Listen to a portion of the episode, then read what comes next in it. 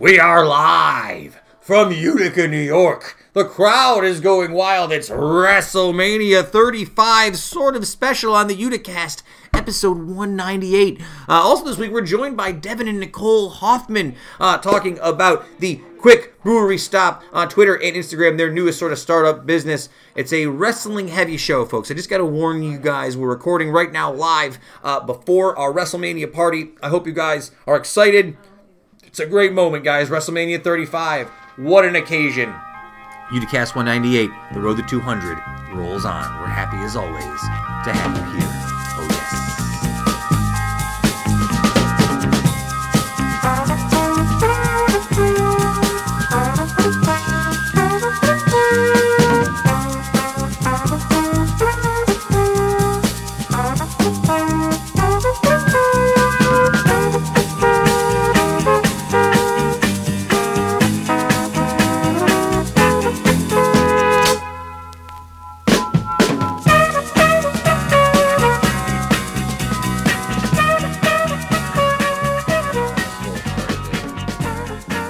That's right, folks. We're back.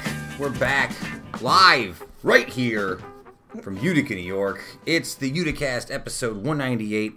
Sort of our WrestleMania, I wouldn't call it a WrestleMania special. It's very wrestling heavy this week because we're taping this right before the Uticast Made Utica WrestleMania 35 watch party. And of course, I'm joined as always by the baddest mother on the planet, Heather Waz, the Uticast Podcasting Network Women's Champion. How's it going today? Great, awesome. I appreciate you coming in early to do this today. You're welcome. It's an extra hour early. You could have been hanging out with your husband and child, but no, you came in here because you're a true performer, That's right. committed to the game. committed to the game.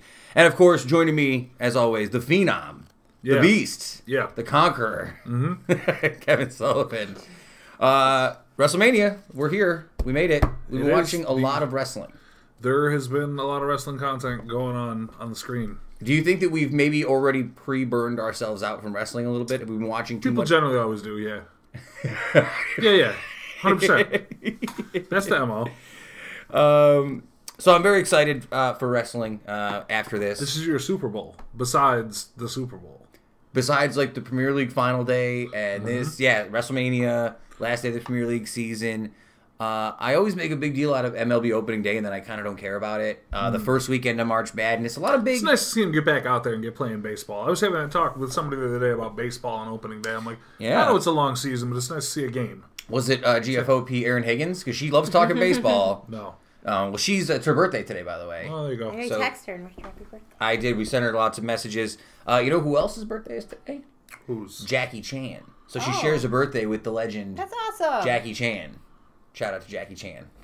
um, all right. Kev, I just got to ask you about one. Re- well, we're gonna do uh, Heather's WrestleMania picks uh, live after uh, after the second half of the interview with uh, Devon and Nicole Hoffman, which was a great interview. Nice talk to them. I told it was funny because I was like, "You guys like the latest, the newest members of Made in Utica," and part of me was like, there was some sort of ritual they had to go. It doesn't mean anything like to be a member of Made in Utica, but I kept thinking There about is a secret blood ritual we do. We don't talk about it. I'm not supposed to say it on the show. I might get in trouble, but it. there is, yeah. Yeah, there is just- a I can't ritual. believe If you you want to get, that. yeah, you get jumped in. because I was I was sort of thinking about that scene in The Sopranos when when Christopher gets like in his mob When he in- gets made. you know, and they put the burning card in his hand and they're like, Yeah. Don't look at me. if you betrayed a Made in Utica, so burn your souls in the fire of hell. You know, and he's like burning cards. And, yeah, that's what Justin it's keeps sort of like. trying to get me to do that. He does. Keeps putting burning cards in my hand. I don't know.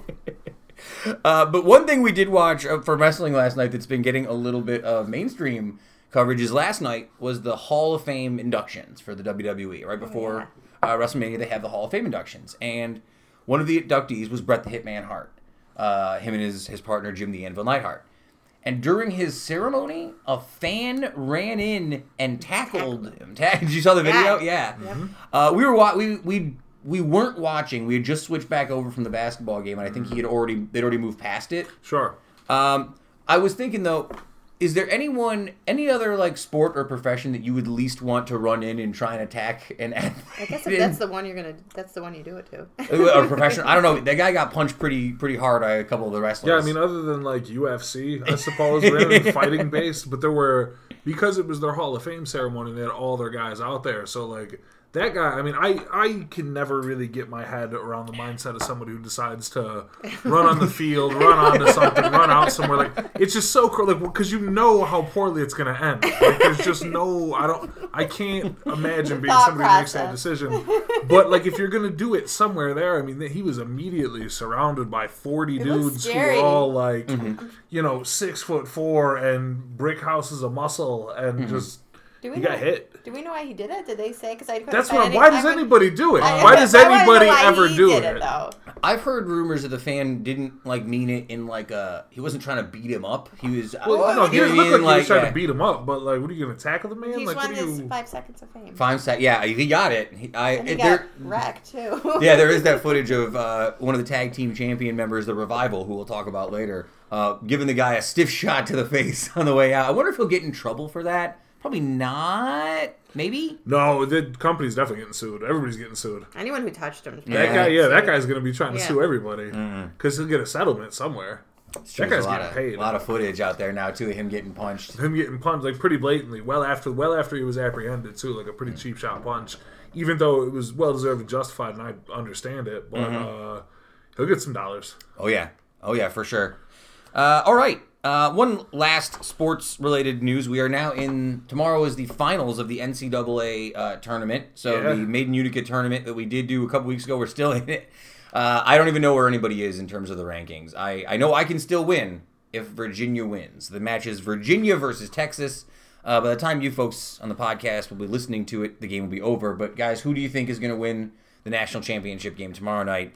Uh, the number five ranked Texas Tech Red Raiders, kind of the surprise team, or Virginia Cavaliers, the number one seed from their division, probably the favorite. People are calling it pretty close though. Any thoughts?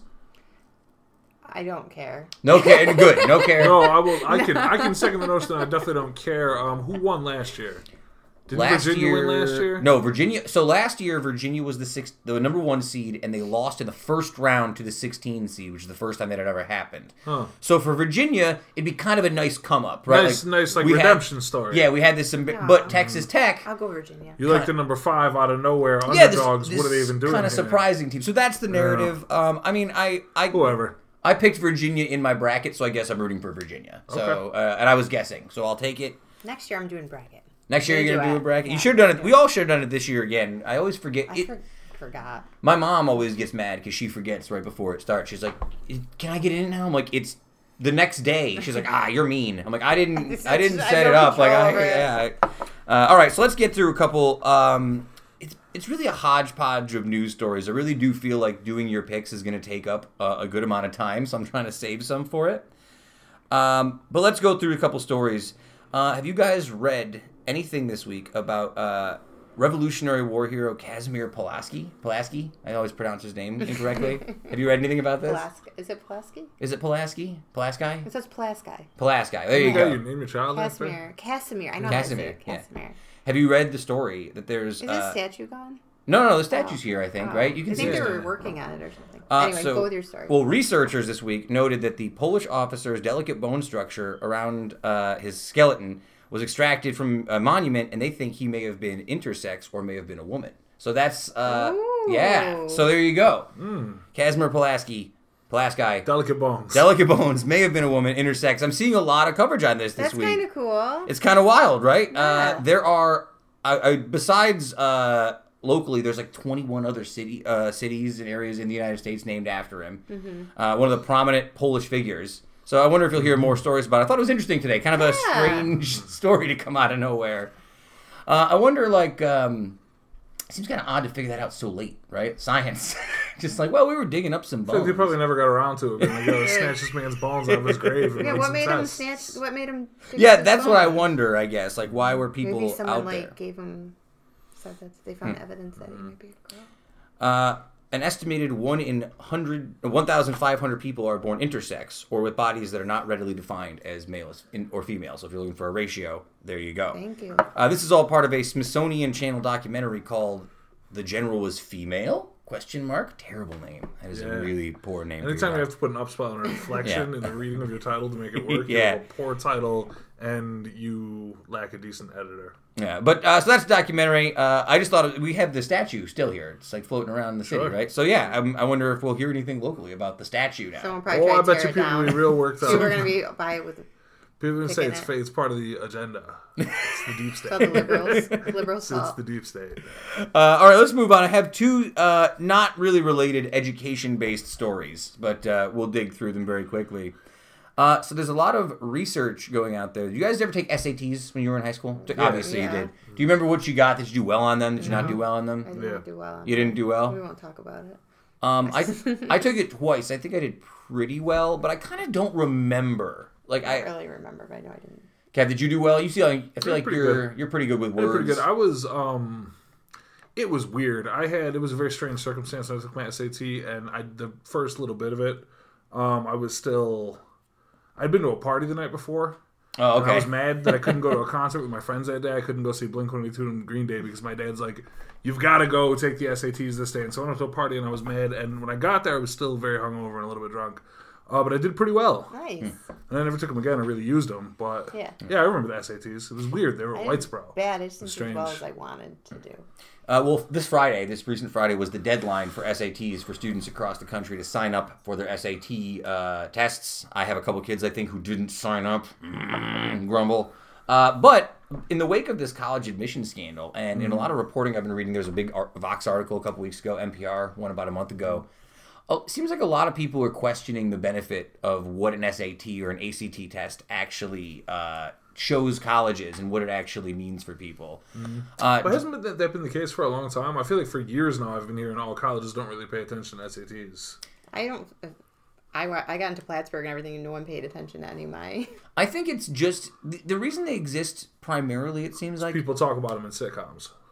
yes, that's part of it too. But I think that also um, there's not really an easy way to judge potential for a kid based on like just what they did in high school, like their grades. It, it's really hard to define something to like look at and and be like, well, here's a good indicator of whether this kid is ready to be a college student, and even that feels uh, very soft. It doesn't feel like a strong indicator. Yeah. I just don't think there's ever been a better way that anyone's come up with to like replace it. Well, because Yeah. you can't. I mean, in an ideal world, it would be interviewing people and meeting with Yeah. people directly, but you can't interview everybody who applies to a college. You know what I mean? Especially if you're some mm-hmm. giant school, like if you're University of Michigan, you can't interview every single person who applies to come to your college every year. Like you can't. That's that'd be insane. That's why it's good they have like the essays and things too, just to mm-hmm. get to know them a little bit better. Well, what you see too is a lot of these SAT prep courses that pop up, mm-hmm. and uh, the problem is they like guarantee a lot of like results for these kids, which is also impossible to guarantee, right?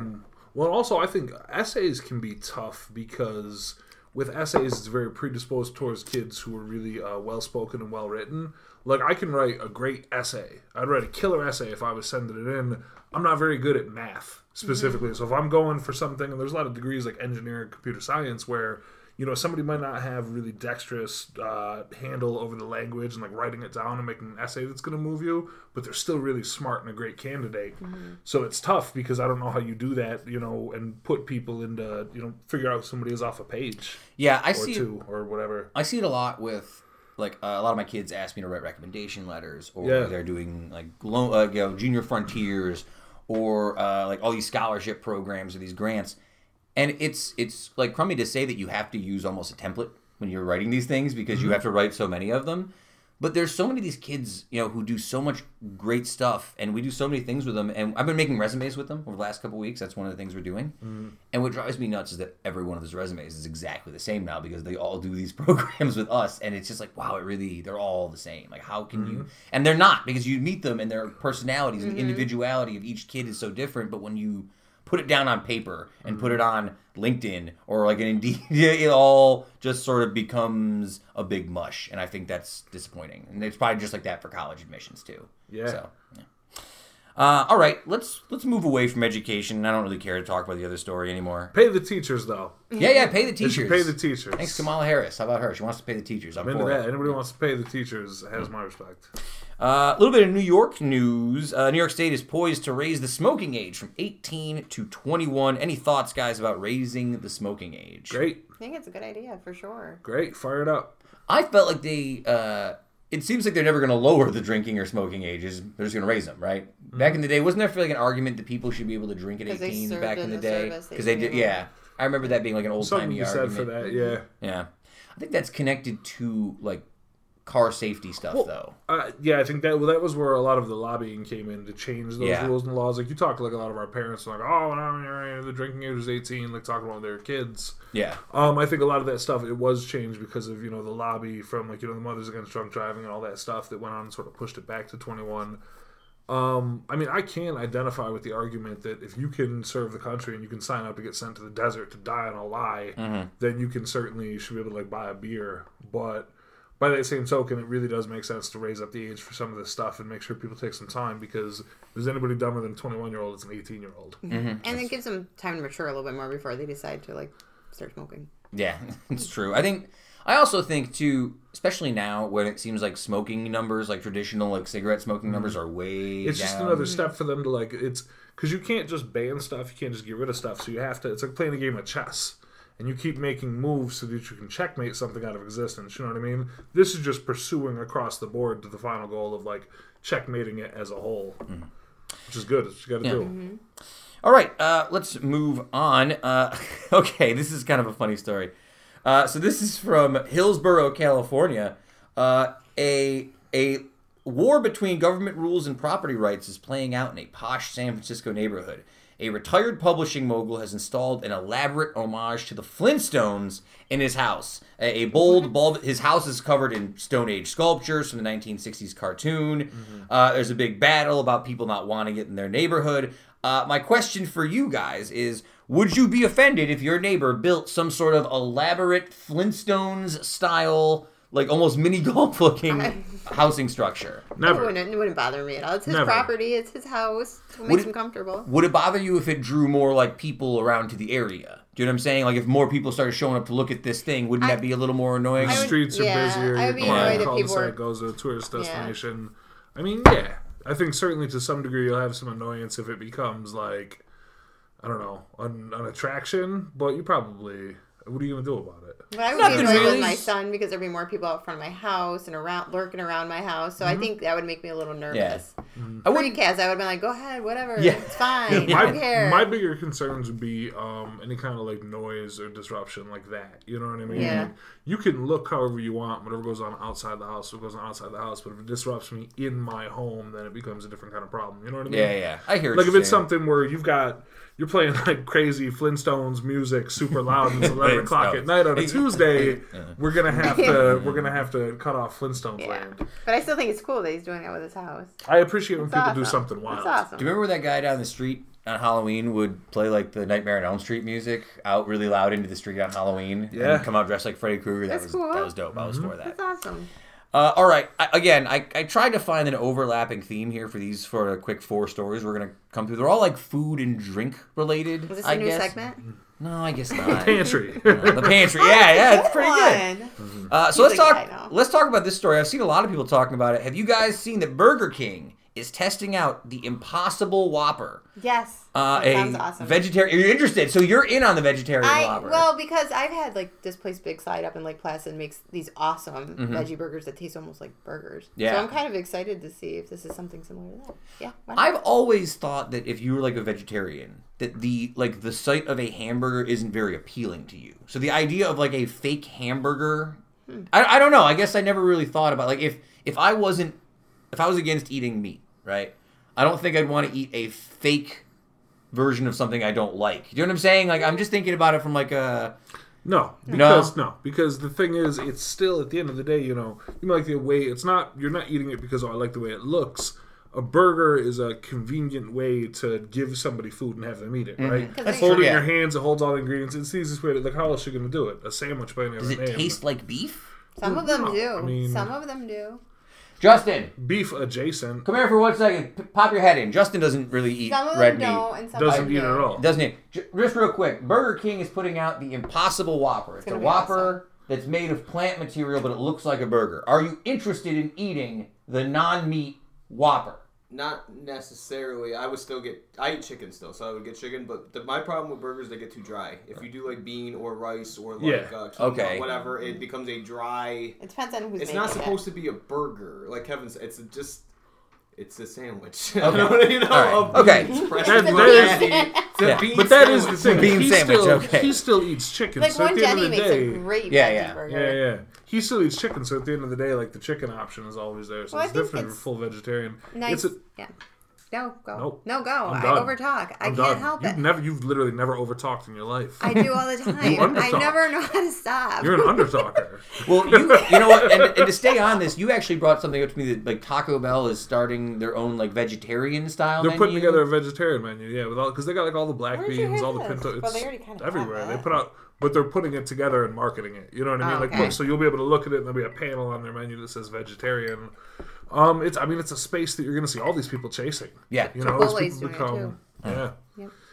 might be something that the folks at Subway want to consider because uh, they are in seemingly a tailspin over the last year and a half. Uh, Subway restaurants are doing so bad uh, that numerous charts and graphs have been calling for their demise over the last month and a half. They've closed 1,100 Subway stops in the United States in 2018.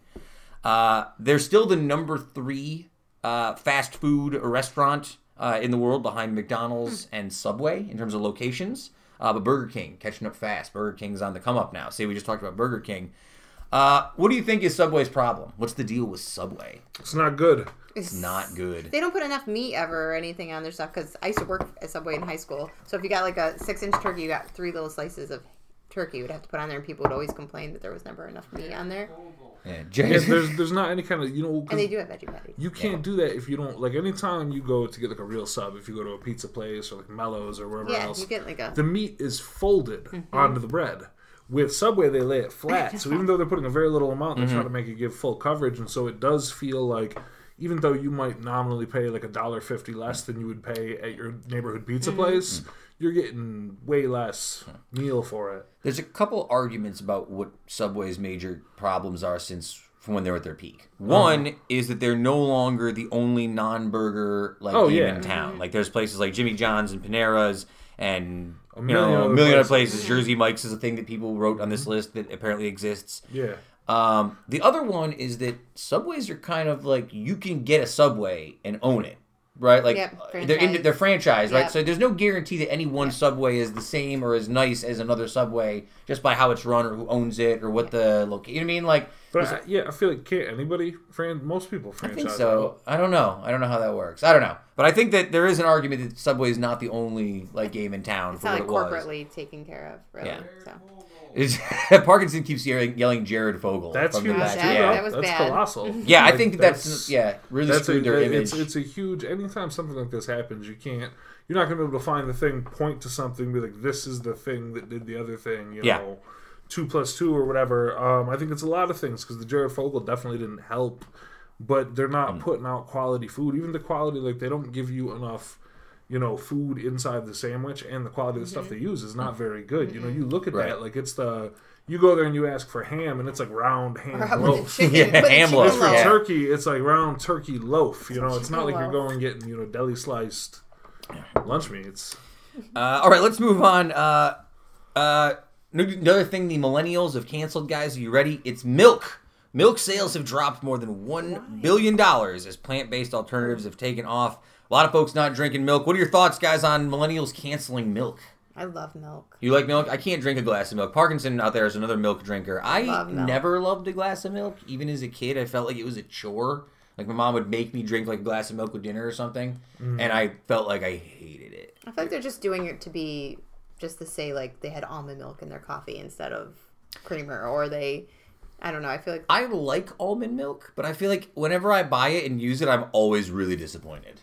I'm always like, ah, it didn't do what I, I, wanted it to almond do. milk is delicious, um, but it doesn't. It's just it's expensive, and I don't use enough milk anyway. Like, Right. Besides the odd bowl of cereal or putting it in a recipe, like I'm not really drinking a glass of milk.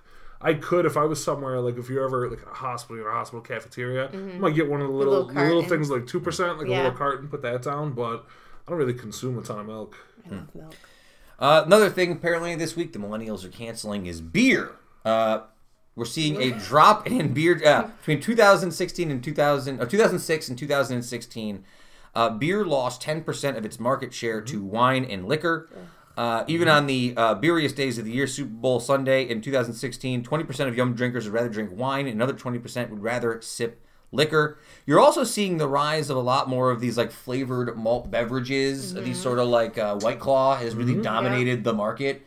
I'm sure we'll see some White Claw tonight at this wrestling event. Yo, I mean, this is uh, so this is definitely this is a space that I've I've been in for a lot of years and seeing, and White Claw is really. I've said it to you before. I know we've talked about it privately, but a couple of years ago, maybe like three, four or so years ago, you would see ciders everywhere. Oh yeah. Everybody was drinking Yes. cider, and not you know a lot of different people did, but like primarily out, you would see a lot of the girls that come out drinking cider, and they would be have like their go tos and some flavored, and then ever since White Claw hit. Not only do you see so much less cider sell, everybody who's a cider Yeah. drinker has moved to White Claw, but you're seeing a lot of guys who are more calorie conscious and a little bit mm-hmm. more mm-hmm. conscious of getting like when you get a lot of when you drink a lot of beer, you get like all like full and kind of mm-hmm. bloated feeling, and so they've been like dominating the space. So it makes sense to me that people are moving off beer because I can literally see it play out over the course of a couple of years mm-hmm. You're also in the industry. well, you're also seeing like a lot of these like limeritas. Like Budweiser's got the limerita, and mm-hmm. Natty Light has something called the Naturday, which is sort of like another type thing. Corona's got something called the Refresca, which is another like fruity beer type. But yeah, not really my scene. Uh, but I see it a lot. I see it out a lot more. You see a lot. You Less know what the people- trick always is with that stuff too? It's like one of those things where it's not my scene, it's not what I'm buying if I go to the store, but if I'm sitting out Yeah, yeah. on a boat, Yeah, for and sure. it's real Yes, sunny, and somebody yes. kicks something over you, you're like, "What is it, lime and grapefruit in this beer you said?" Sounds good. Interesting. Relaxing. Uh, I won't say this to our guests this week though, because they'll be very upset. Uh, they're doing something very special for all you folks out there. They're starting their uh, new sort of internet brand kind of startup idea, Quick Brewery Stop. They're also the newest members of the Made in Utica family in terms of being added to the Facebook page. I guess that's what that really means. Sure. Uh, but yeah, it's Devon and Nicole Hoffman. Uh, they joined us here earlier this afternoon. They'll be back for WrestleMania. We had a nice long conversation uh, about how they got to know each other, uh, about how they met, how she, uh, where she grew up, uh, a lot of stuff they've been working on. Site Seeker, uh, quick brewery stop. Check out all their stuff. Back to the interview in just a moment.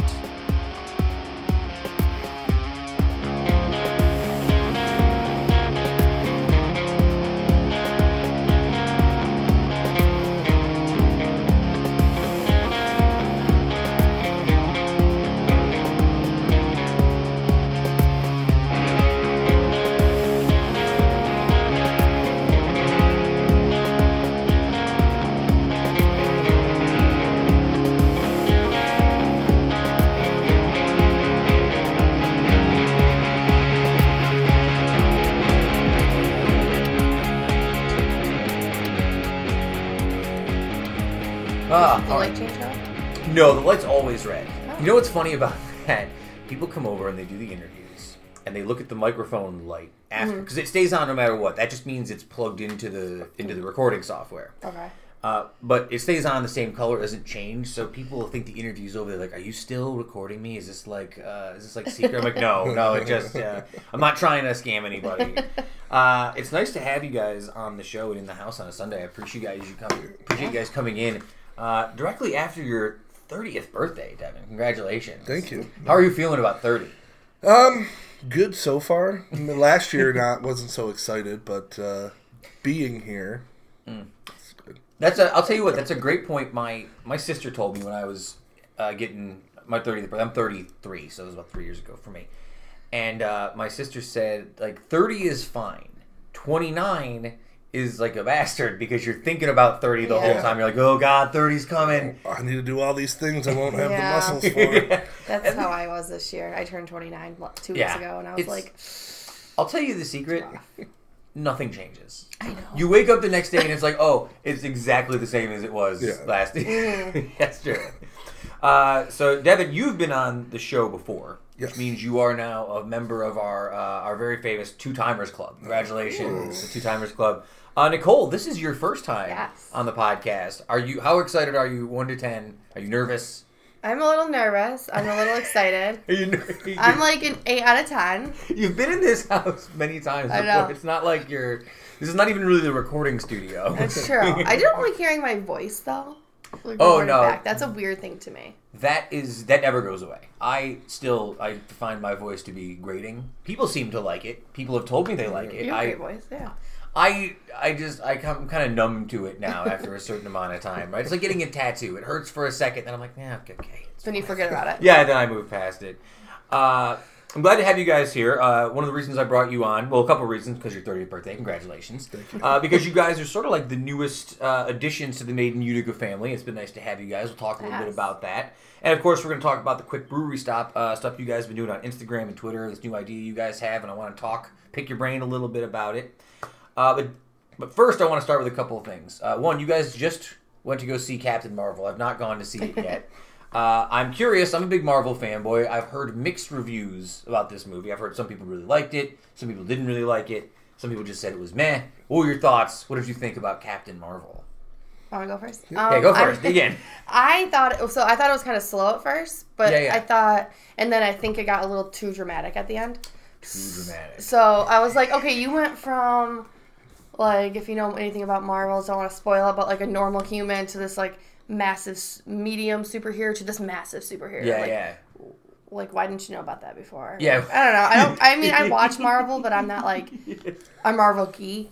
I just go. That's fair. So like, I thought it was good. It was entertaining. Kept my I- attention. Yeah, I, I don't I, I like comic book movies. Um, Yeah. I didn't know about the character prior to this movie, Mm-hmm. so that just to show where I am Interesting.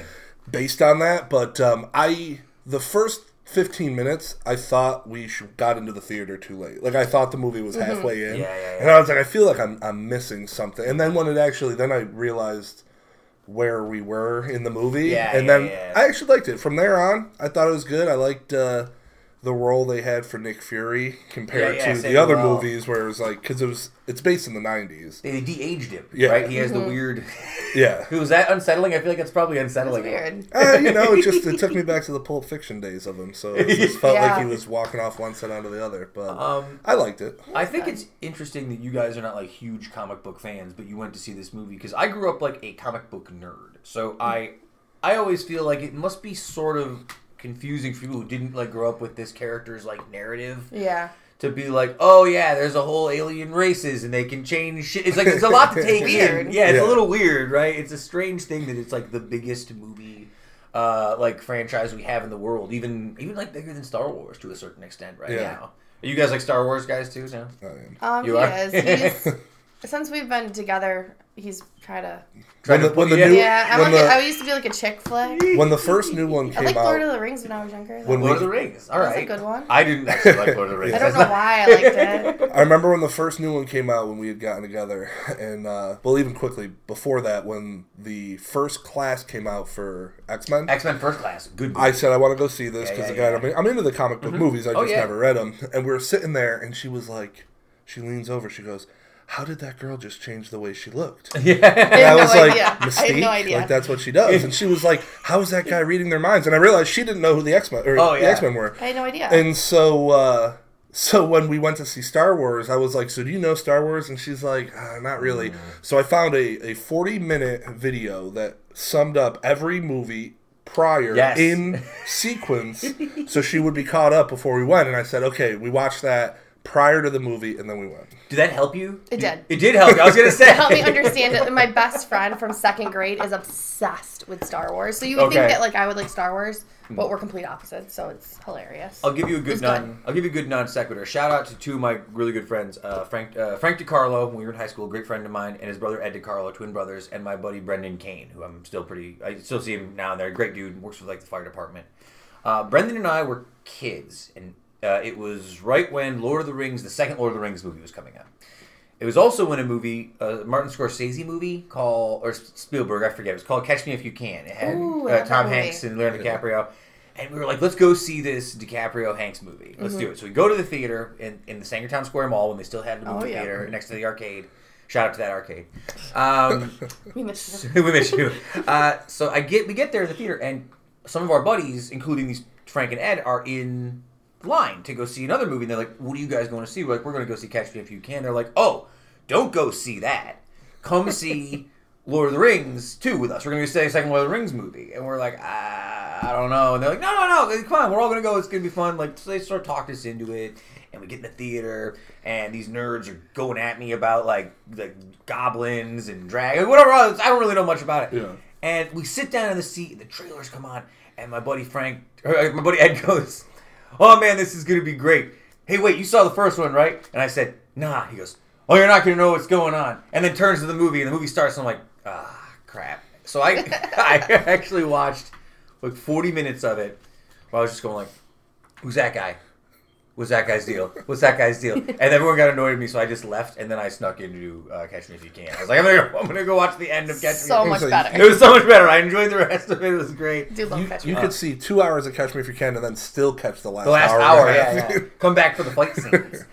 Uh, so, Deb, just because you've been on the show before and we did sort of your background, I'm going to, um, I'm going to, if you don't mind, I'm going to have you on the side for just a moment here. Uh, trophy husband on the side over here.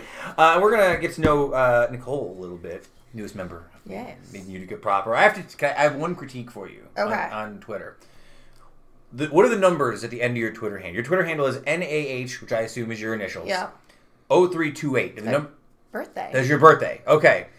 When I looked at it initially, I thought you were one of those like fake accounts because it had like the number. like, you know what I'm talking about? I thought you were a bot. I was like, is this a bot number? No, it's Because- mine. Okay, good. So there is a significance to the number. That was what I was curious about. All right, cool. So you're on Twitter at NAH. 0328 and uh, you guys are also on Twitter for Quick Brewery Stop. Are you also controlling the Twitter for that? I am it- not. He Really? has Oh. the login for Twitter, and I have the login for Instagram. All right, cool. I don't Uh, know why. Uh, so Nicole, I've done my journalistic research before you came in because I'm a Oh. proper journalist, and uh, if I get anything wrong, please let me know. Okay. Correct me immediately. Okay. Uh, you are initially from Dolgeville. Yes. Did I say that correctly? Dolgeville.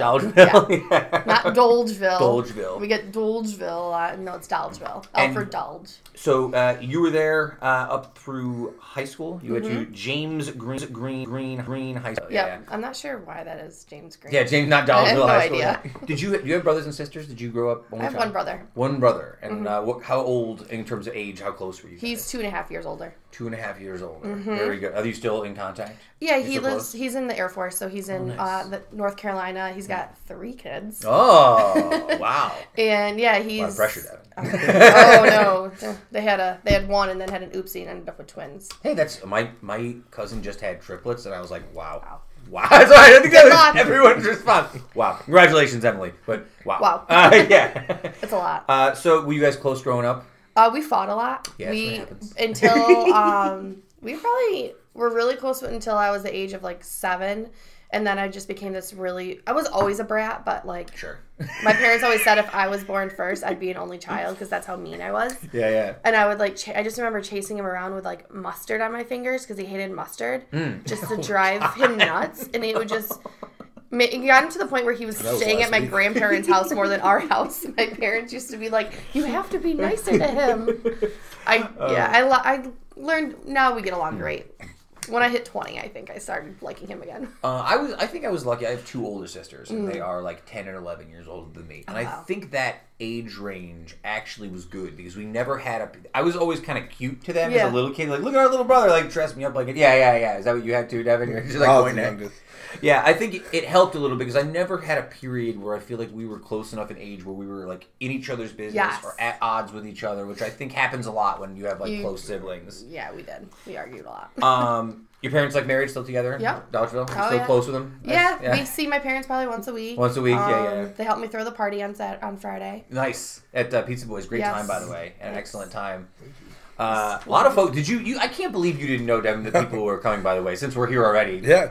you no, couldn't tell by all the cars in the park. no, that was that. It was seeing the cars in the parking lot, but I, I don't think that far into things. He doesn't. Like I would, Right. I was just like, oh man, you know, it must be the band, or, or I would think there was a party. I wouldn't Okay. think it was a party for me.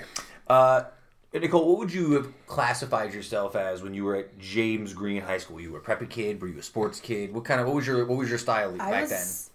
Into a lot of sports. Sports I kid? played sports from when I was like five years old Mm-hmm. until I got out of college. What was your sport of choice? Um, it was soccer growing up. I played soccer for about 15 years because my mom got me in when I was three or four. I can't remember when they started me. And I stopped soccer. when I was 18. I loved it. I hated the cold. I hated Oh, being yeah. outside in it though. Yeah.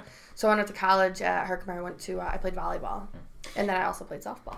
Uh, and then you went to H Triple C. You're doing paralegal. Yes. Uh, at that, so explain to me, like I'm five. What does a paralegal degree actually like? What, what would you use that for? I have no idea. No idea. All right, cool. 'Cause I have a Okay, liberal no, arts I- degree, and I'm sort of with you on that. So. I could technically work in a law firm. Sure. Um, but Is that the plan when you were coming? That out? was the plan, is to go into a law firm and then possibly become a lawyer. Mm-hmm. And then I looked at the cost of college, and it was like, Yeah. no, thank you. yeah, I hear you. Yeah, and then so paralegal, and they also don't make anything around here. Mm-hmm. If you want to be a paralegal, you have to be like in New York City. Mm-hmm. They make like they were making like nine to ten dollars an hour. Yeah. and I was making so much more money waitressing that I was just like, I'll figure out my life eventually. Yo, can I ask you about that too? Because you were were you interviewing at Ponderosa? yeah. Yo, I worked there for like Ponderosa. t- like from I was 17 probably until I was still there when he, I met him. That's a jam right there. I just always worked there like on and off like just make a ton of money. And you went to Saranac after that.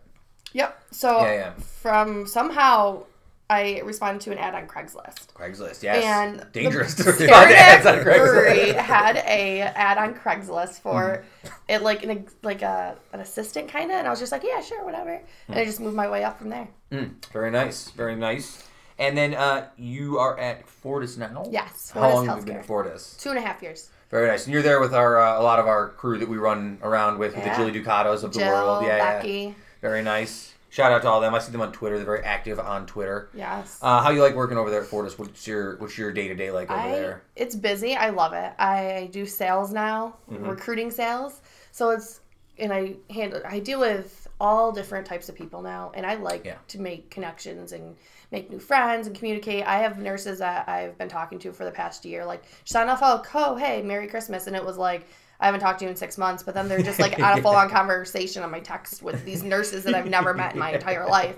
But they're it's really cool, and uh, I now have like my own office, so I get to like kind of like do my own thing and not be bothered. Uh, and I did just happen to notice. Uh, I was on like your guys' Twitters and Facebooks and stuff before you guys get over here. Are you starting CrossFit? I am. So this like you're hitting tires with hammers and stuff, right? Is that is I that have like no idea what I'm doing. Um, something like a skier. like I learned how to prison row the other day. I'm on like my third day of fundamentals. Are you enjoying it? So I am, but I'm very sore.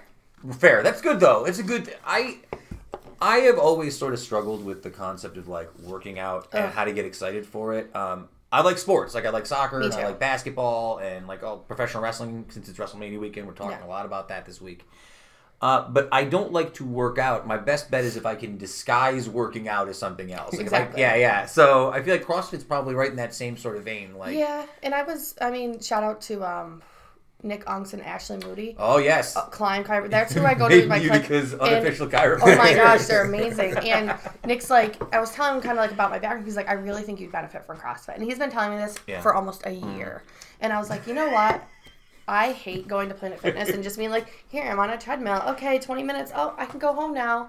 Um, did did you watch The Simpsons growing up? No. Okay, so there's a character on The Simpsons named Dr. Nick Riviera, and every time he comes into the room, he's like, "Hi, everybody," and everyone yells, "Hi, Dr. Nick," and I made him do that on the podcast. That is great. Very annoyed. I call him Dr. Nick all the time. I don't think he likes it. They're great folks. I'll call him that next time I see Yeah. Dr. Nick. To say hi, everybody. Hi, Dr. Nick. Um, so, Dev, if you want to jump back in at any point in time in here, let's get into some stuff that you guys uh, are sort of working on now. But also, I got to kind of ask you guys, how did you guys initially meet? It must have been during the Saranac period, I would imagine. Is there some my. romantic story about you guys meeting? or There's a story. I don't Oh, know. it's a, it's a, actually. Depends how romantic you tell it. Okay, I started at Saranac. Devon was already there. Mm-hmm. Um, I had a background on my computer of me and my niece. Oh, very nice. This one was going around being Professional, like, the- J.C. Penney oh, yeah, yeah. backdrop photo shoot. did like a family photo shoot with, you know, there was a first grandchild and Yes. my first niece, and this one's going around like, oh, that that new hot office chick. Uh,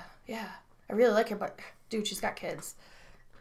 Again, Classic. okay, and then just to cut in, it wasn't just a background picture on her desktop. It was also framed pictures on her desk. They were so cute. One with her niece, Yeah, yeah. one with her nephews, No, no, no, no. Uh-huh. one with her niece and nephews, And when we, I'd walk up there and I'd be like, "Oh, like who's that?" She'd go, "They're my babies." Aw. they are my Now- babies. See, I would have, I would have believed it. You start putting Yeah, these yeah, things out that's together, and That's I fair. checked out her Facebook page, and it's again professional pictures of her and these children. She calls them her babies. Okay, they're her babies. I'm taking her for her word.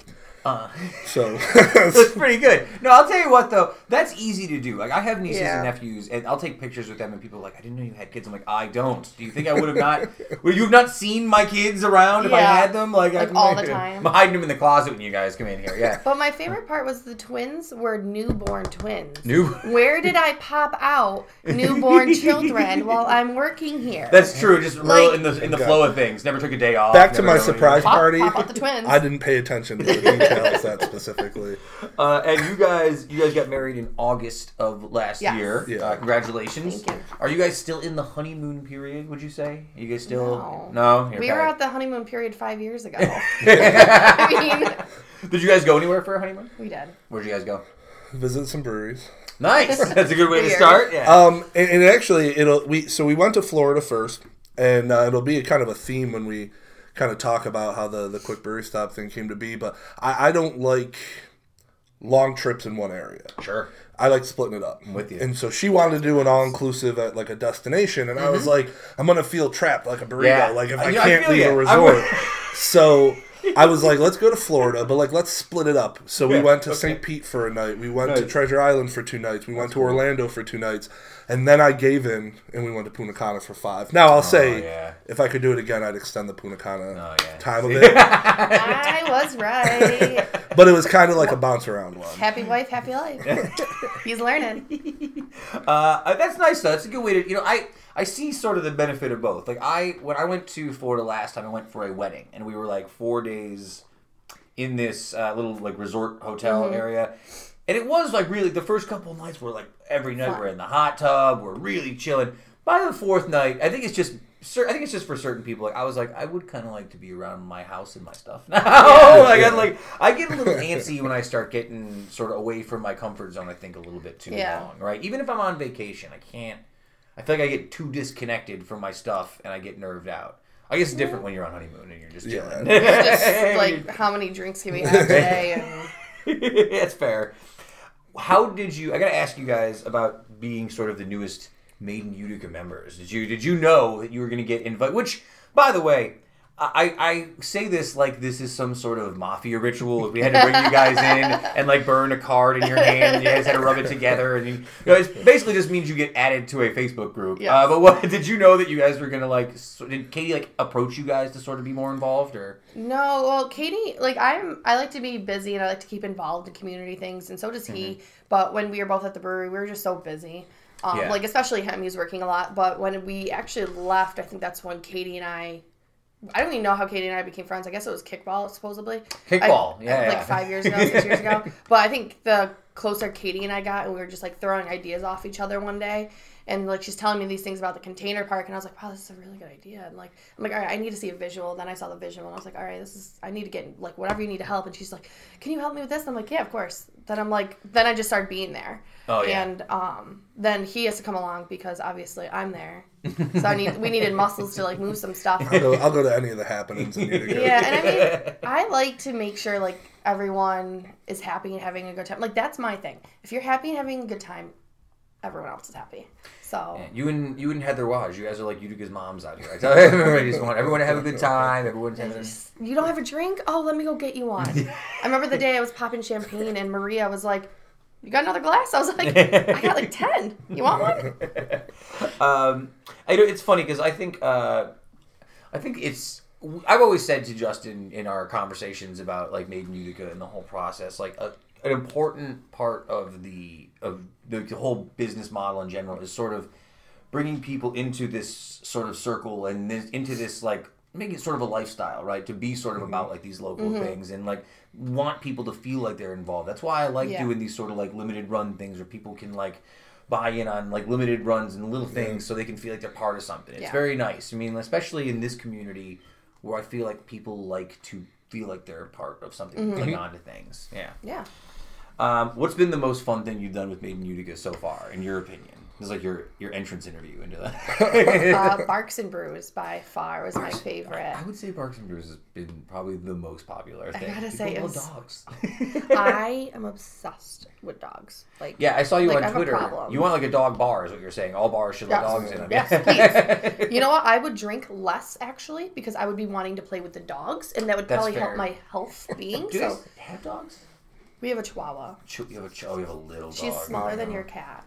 Devon, how's that feel having to walk a little tiny Chihuahua dog as a big giant human being? Is that is that? She usually holds the leash, but I don't. I'm there to pick her up when another dog comes through, because then they would Yes. go. So I just have to. psycho. I have to pull the leash up, and, and that's what I'm there for. Uh, my friend Eric Tuttle in New York used to have this little. Uh, it was a Japanese chin, and it looked like Gizmo from Gremlins. And that was a dog that occasionally I'd have to walk out in the street, and he was like worse than walking Drexel, which is the big our big giant. Like, like somehow he was more obstinate. Like I was like, this little tiny dog really thinks who he is. I Oh, gotta yeah. say, oh yeah. Abby's like Abby's crazy. Like she would go after Drexel if I let her, and Drexel would eat her in one bite.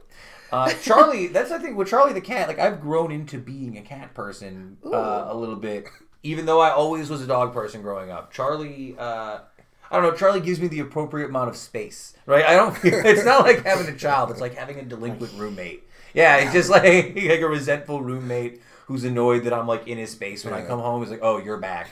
All right. Well, Abby's like that too. If we were actually home for like two days in a row straight, she just looks at us and she's just like, "Can you go away? Like you're on the couch. I want to be on the couch by myself."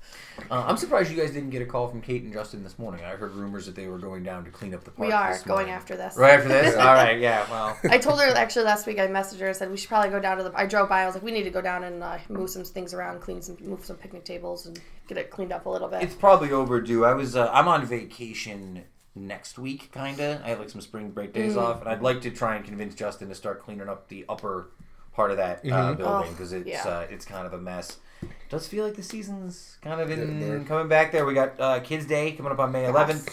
Uh, we got the cornhole tournament. I don't know what day that is. I got to look back up online. That's going to be the same day as the passport party. nice. So Oh yeah. June. I'd have to. I'm, I'm the worst with dates. I am too. I'm terrible when it comes to. I have a whole like that. calendar. I hear the at prize work, for that's though. killer though. Oh yeah.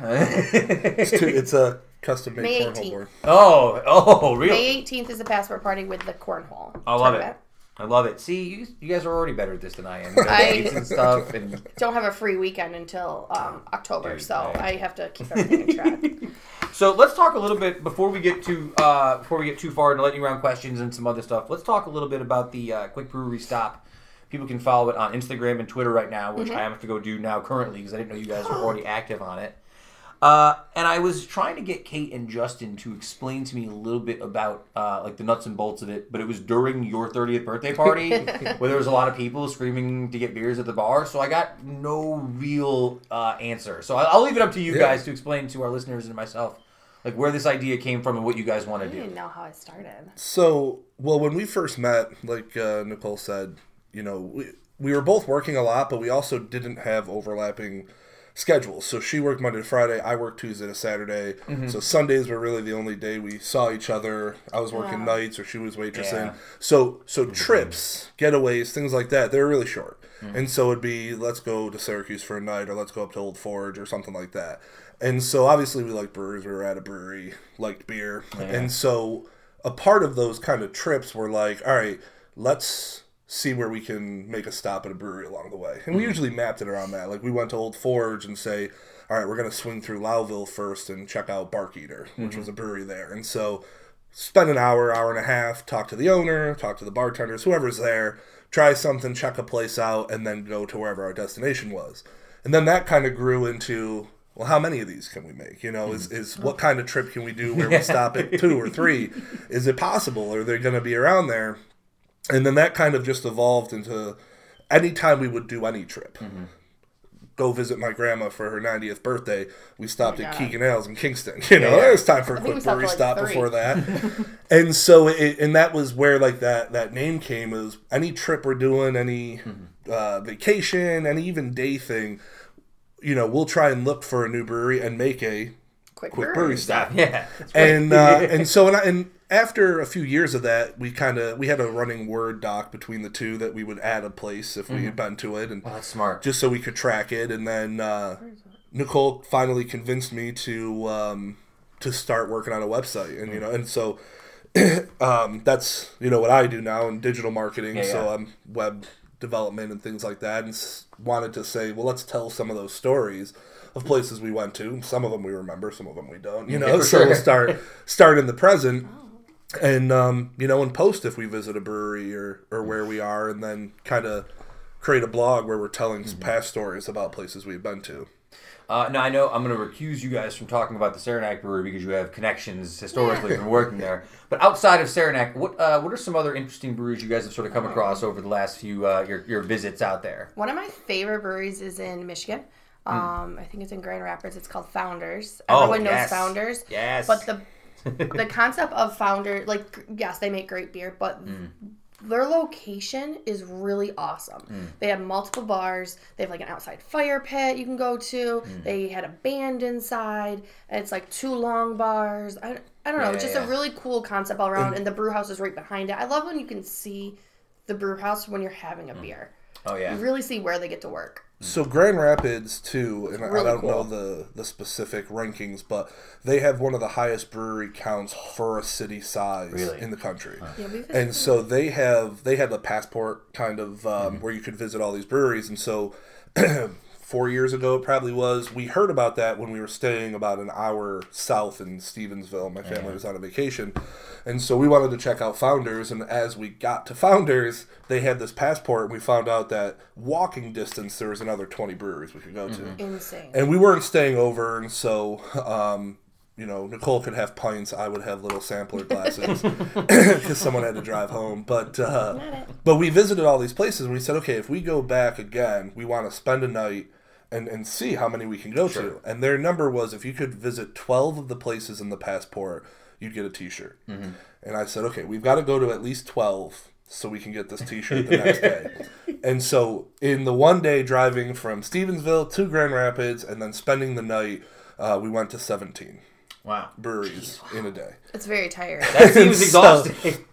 And so we made uh, each one in itself was a quick brewery stop. It was funny. I would I'd walk in, we'd sit at the bar, and I'd start the timer on my watch and say, "All right, we have 26 minutes to stay on time Yeah. until the next one." And they probably thought I was doing like a service check to see how quick they were, you know. But um, but no, so that was, and those are the kind of things that we love to see because I Mm. mean that was a little bit more rushed, but there was there's so many. You Oh, know, yeah. so there's some So there's many. truly something for everyone. I'm a baseball guy. They have a place called the Mitten Brewing Company. It's Really all cool. baseball themed, and it's Michigan, so it's big on the Tigers and Yeah, I stuff saw like it in. St. Pete. There was another baseball one you guys are posting down in the St. Pete. That was the Cage Brewing. Yeah. oh, Cage, yeah, one yeah. place is that place So- is really cool. It's a really. They also have like multiple bars, Mm-hmm. huge room, like um, look almost like an event center, but not where their bathrooms yeah, are. they had Remember? the, yeah. Yeah, it was just really cool.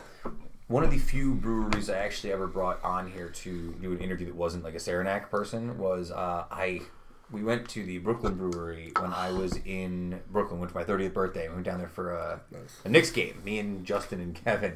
And Kevin was working for Saranac at the time, and uh, because of that, he was meeting them with some people, and I ended up getting lots of drinks at the bar and I was talking to some guy he was like the PR guy and we ended up like going upstairs like after we'd had like six drinks being like let's just podcast right here man uh, that podcast still exists out there you can go listen to, I don't recommend going to listen It's to it. like, it wasn't whoa. I definitely got excited about Yeah. about being there but that was a really cool experience too until I noticed their brew house is very small they only kept Yes. just their small like little pilot stuff there Yeah. and everything gets outsourced up here which is probably the first time I ever really noticed that and then of course all the people I went with it was a work event Mm-hmm. like they were like oh Sam's from Utica he knows all about it look at him I'm like I yeah hi, Hi. thanks hi yeah you have any more of this beer Yeah. yeah Let's focus on that. They make some really good uh, small batch stuff. Brooklyn, yeah. Brooklyn's really cool. I mean, New York City. I mean, actually, in Manhattan, there is not a lot of breweries. No. it's like Brooklyn and Queens, which we've actually got to hit. Which one of these days we'll we have a wedding down in Long Island this year, so maybe Oh, we'll nice. hit those.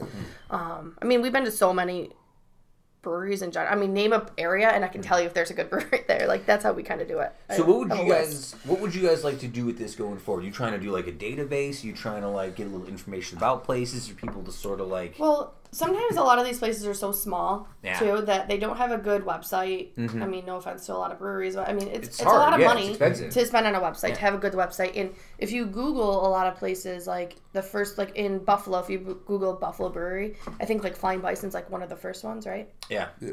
And then there's some other really small ones, but my fa- and I love Flying Bison Brewery. That's like one of my favorite places. I mean, the owner married us. Like Yeah. we're really good friends with them. Um, but I mean, we. I would. My favorite thing is like getting a passport and then looking at these places and being like, I can't even find this place. Oh yeah. Like, like where is this? And then those places have the best beer, mm-hmm. the best beer ever. Yeah, the, I mean the goal is, you know, we ah. we're gonna do this. Yeah. You know, this was something we we've done. We've always gone on these trips. It's you know we're not going to to stop. You know, kind of thing. And so, mm-hmm. um, it, it just kind of was like I like seeing the story of why someone opened a place. Yeah. You know, and and and we've talked about it in the past, but like I'm big on tourism and I'm big on history, and so obviously some of the new ones they don't have history, but they have a reason. Like they have a, a niche, they have a story. Maybe it's a farm brewery, maybe the owner owned a farm, maybe we're on the farm, you know. And uh, and I like to see that, and that's the thing that I like, you know. Where maybe uh, ideally it'll show through in the beer, but like that's the reason I would go back to a place. And so, um, at the very least, I'm like, I think it'd be cool if we could tell people, you know, we visit a place, but like, here's something to look for. You know, here's what its cool, you know, pitch is. And some of them, uh, they're located in the same building that was a brewery before Prohibition, and then it closed, and then it was a, a number of other things, and now someone's decided to buy that building and put a brewery back in it. Like, I love that kind of stuff. Yeah. And you're seeing like the the history show through, and He loves um, history. and whenever those kind of things kind of are happening, that's what you see when we go through and it's like really small towns. There's a ton of support because its community wants a brewery that it can support. And so I like to see that and then but like also understand like how it's like how it's influenced by yeah. its Yeah. area, you know. Well, I think that's a big part of it too. Like, I think uh, I, I'm a big soccer fan, right? And this Yeah. is sort of a weird analogy, but like if you go to like England, there's little pocket soccer teams and little communities that people Yeah. get sucked into, and they sort of take on the they imbibe the culture of that community, and you sort of see that in places like breweries, like, Yeah. like the Saranac Brewery or FX Matt Brewery, sort of sucks in some of the culture of the surrounding area, and it helps to sort of define Yeah. what goes into that business and who they want to like reach out to. So I always think that's super important. Definitely, Anyway. Fulton Chain does that. Yeah, like Fulton with their Chain, snow, yeah, for sure. like in the summertime they kind of get the tourism, and then the winter they get like their snowmobilers. Exactly. And then they're like, oh, let's have a player sign, I like artifact Fulton Chain. I was up there right when They're they very guys. first opened up. I remember going up there, and then also feeding deer outside. Going up Oh, to yeah. my car, it's like, oh, there's deer here. And I'm like- Same as I've done that there. I'm like, oh look. they're like, oh, they just eat the grain in the back. uh, do you think that like uh, does it help? Do you think guys having like experience working in breweries before, like did it it help to have like sort of that knowledge of what goes on behind the scenes a little bit and something to compare it to? Yeah, it's it's me. definitely. I mean, it's helpful when we're having a conversation at a brewery, whether Yeah. it's with the staff, like about a style of beer, and like understanding what Mm-hmm. you know. Sometimes I could read a beer menu, you know, before I was working in beer, Yeah. and I wouldn't understand what was special about what it said in there. You know, Mm-hmm. it's a pilsner and it's it's six percent. Okay, cool, whatever. You know, but then like we've seen, we went to one and um, it was Copper Turret is in Morrisville. It's actually Oh, yeah, cool. student brewed beer through Morrisville College. It's like a class, Okay. and they had a sour, which is her favorite style. Yes. I love And they made it sour by using Chobani Yeah. yogurt. yogurt during oh. fermentation, and it was a recipe written by a student, and they said it was the first beer they brewed based on a student's recipe, like that So kind of good. thing. I'm like, I'll eat that right now. you know, I love to hear stories on like beer names too. You ever get you ever go to a certain place and you hear a crazy beer name? I'm like, where the heck did they come up with that? And that's when you get like the really good stories from the So bartenders. you're in on sours too, huh? You're a sours person. I'm I love sours. I and gozes and stuff. Yeah. Oh, I love gozas. So good. um, I could I could drink those all day, and I like them because they're lower ABVs. Yep, for sure. So I can drink more of them or do like a more tastings Mm-hmm. of them. Like with his strong IPAs, I'm like I can have one of those, Yeah. and I'm like, Ugh. I'm kind of on the I'm kind of on your side too because for me, uh, I've never been a huge drinker. I like beer occasionally, but because I only will have like one or two beers, I'm more prone to have something like a stout or a like uh, something heavier or something a little more nichey. Just because I'm only gonna have like one or two, so I might as well like switch it up. I'm very rarely going to get like just a like an IPA. It's just not my. I'm not that kind of guy He is. necessarily. I think yeah. I think it, I know lots of guys who are. And it's, funny. not yeah. We walk into a brewery and he goes, "Oh, what IPAs do you have?" And I go, "What sours do you have?" Yeah, yeah. And they're like, "Oh, My stepdad accidentally ordered a sour beer when we went to Tovolo a few weeks ago, and it was like that scene in uh, Can't Hardly Wait. It's like the beer's gone bad. Ah! What's wrong with the beer? Oh my god. Uh, so sour." so people can follow you on Instagram and Twitter uh, at Quick Beer, uh, Quick Brewery Stop. Is it any? Is it spelled like the normal way? I think so. Yeah. Instagram is Quick Brewery Stop. Twitter is Quick Brewery STP. STP. All right, very cool. Why very was cool. stop taken? Character limit. Character limit. Yeah. Oh, yeah. Isn't that a pain? Quick brewery stop. Yeah. When, when we did our first podcast long, long ago, Famo and the Wookiee, I remember it, it was too long to get the the last like the E in, so I think it's just Famo and Wookiee. And to this day, I'm like, ugh, Why? so annoying. Uh, uh, so people can follow you uh, there and on your uh, normal accounts as well if they choose to. Uh, before And we uh, should just sorry, just to mention, we should have uh, our website up Cool, the next couple cool. weeks, which is quickbrewerystop.com. awesome, awesome. Next couple weeks, I appreciate as Parkinson helping you at all. I should ask him to help you. I mean, it's what I Oh, do too, so up. but I could, yeah. Well, I was going to ask you about the Sightseeker stuff. How's things been going? I saw you just did like a webinar about some digital media stuff last week, or is it? Yeah, Sightseeker uh, had a webinar. We're actually doing a webinar series um, during this year. Um, I'm actually going to have one coming up in the next couple weeks that's geared towards breweries. That's Nice. the thing I'm trying to do. It actually kind of ties into this, but focus marketing specifically for um, for breweries. I went to the New York State Craft Brewers um, conference earlier in March. It was for work. For work. Yeah, for work. He had to go to a brewery conference for work Yeah, you know, just and go to the beer festival after. But work. uh, but no, it's it's been great, and there's a lot of cool things, and it actually plays into something Nicole said, where we'll I, I'm uh, we're actively looking when we Sure. go somewhere, we're actively looking for breweries, and sometimes we can't find them, Mm-hmm. and like I'm you know I'm looking within Google and things like that, and um and someone will tell us, oh, you should have checked this place out, and when I search it by name, it might come up, but when I'm searching for breweries, it doesn't, and I'm like, wow, there's people like us who want to find them, and so that's actually a part of why we wanted to do this this page and this you know, to tell people if they're traveling places that they can visit. But from me on a, on a work standpoint, I actually want to help those places find people like us who are looking for them. So Yeah, and I really hope someday that um, people like breweries even reach out like, "Hey, we see you've been in this area, but you never, you've never been here. Mm-hmm. Let come by, have a pint with us. We want to talk about it." And that's kind of really, I think, the main goal is to get an attraction about beer isn't just about going out and getting hammered and Right. getting drunk. Like you can actually really just enjoy. People all the time, all my friends say, "How do you guys go to so many breweries in a day?" Well, I'm not there. I'm not getting drunk Yeah, I'm not at a brewery. hammered. I'm Yeah, yeah, I'm having if I order a pint and I know I'm driving, I only have a quarter of that pint. But I just if that's all they serve, that's all they serve. Or you get tasters. I will say one of my favorite things in life was when I used to work at let's just call it local fancy restaurant A. Let's just call it. uh, and they used to do uh, wine tastings or wine Mm. seminars once once a month. So we'd try all the new wines. If you were lucky enough to get the wine seminar on like a Sunday afternoon from two to four, and then not have to go in that night to work, that was the dream. You're like, oh, I was supposed to spit that back out. Oh, what a shame. Oh, I'm sorry. My bad. Uh, so, guys, do you have some? Do you have time for a quick batch of lightning round questions before I let you enjoy the rest of your Sunday? Uh, you guys are both invited to WrestleMania tonight, by the way. If you want to come. Oh, I'm watch making us. crab dip. Oh, I love it. Beautiful. You're I'm welcome. excited. I don't know if I said it on the air or not. Yeah, it should be fun. Do you guys know? Okay, before I get into that, then, since I have Heather coming, Heather's going to do her WrestleMania picks on the air Oh, uh, after after you guys like leave. We do the rest of the taping. Do you guys know anything about WrestleMania tonight? Like, name one person who's on. Can you name one person who's wrestling tonight? Ronda Rousey. There you go. Yes, Ronda Rousey. Correct. There's Yeah, one it's all for person. Is John Cena tonight? No one knows. Nobody knows. He's a mystery. He could Oh. show Love up. him. Everyone loves John Cena. He's very popular now. He's like the, He's an like, actor he's like now. the Rock margarine. If the Rock was butter, uh, John is margarine. Wasn't he just in the movie we just watched today? That was The Rock. That yeah, yeah. Oh no, John No, Cena. John okay, I watched the Rock movie this morning. Oh, what'd you watch? Skyscraper. Was it good? I just watched a chick flick. and she that watched was Blockers. the- Blockers. It's I chick heard that was good. Actually. But in John Cena, he just, he cries in it. It's so cute. he's uh he was on uh, he was on some the, the WWE Hall of Fame thing was last night, and he came out.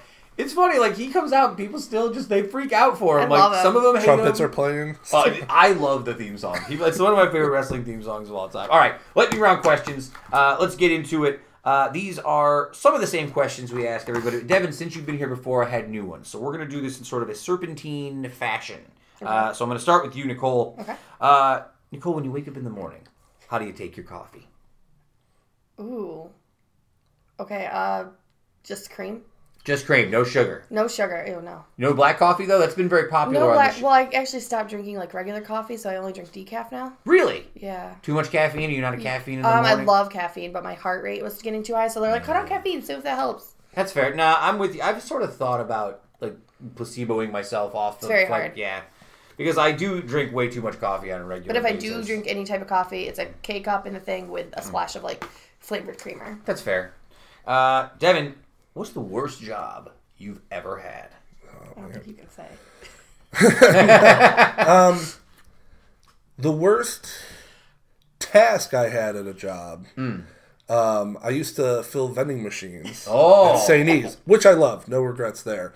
But in the summer, I was a outside grill cook cooking hot dogs and hamburgers over three grills in the beating sun, and that was That seems romantic, but also for like only like ten minutes. You're like, Yeah. now it's really hot. eight hours a day. I was like, it was it was too much, and I eat too many hot dogs. And That's I couldn't eat hot dogs for like three years, which was tough for me. uh, all right. So I'll stay with you. Who would play you in the movie of your life? Devon? Tom Hardy. Tom Hardy. I love it. Great. This is I've definitely Tom Hardy a um, and then I guess if someone had to do like age progression Yeah, makeup, sure. I want it to be Timothy Olyphant. Timothy. Oh, oh that's my heck's guy. that? You Deadwood guy. Yeah. I love Deadwood. But Tom Hardy. I have no idea who the other guy is. You don't know Timothy Olyphant? He was in. Uh, he was in The Office for like two episodes. He was the handsome. I never watched the Office. Ah, I'm a Parks and Rec girl. Parks and Rec's great too. I love, I love. Parks and Rec. Uh, Nicole, what was your first automobile? It was a Dodge Neon, and it was purple. Yes, I had a Dodge Neon as well, so I'm with you on. it. Did you like your Dodge Neon? I mean, Did it survive? Mine survived. it I hated it. survived. Yeah. I didn't really like it. It always made weird noises. Yep. My dad about got it for super cheap and fixed it up. Oh yeah. They were, you know what? I wish that cars today were as simple as cars back then. They, they were pretty much pretty Yeah. straightforward. It's like an engine uh, with plastic around it. Yeah. Here goes.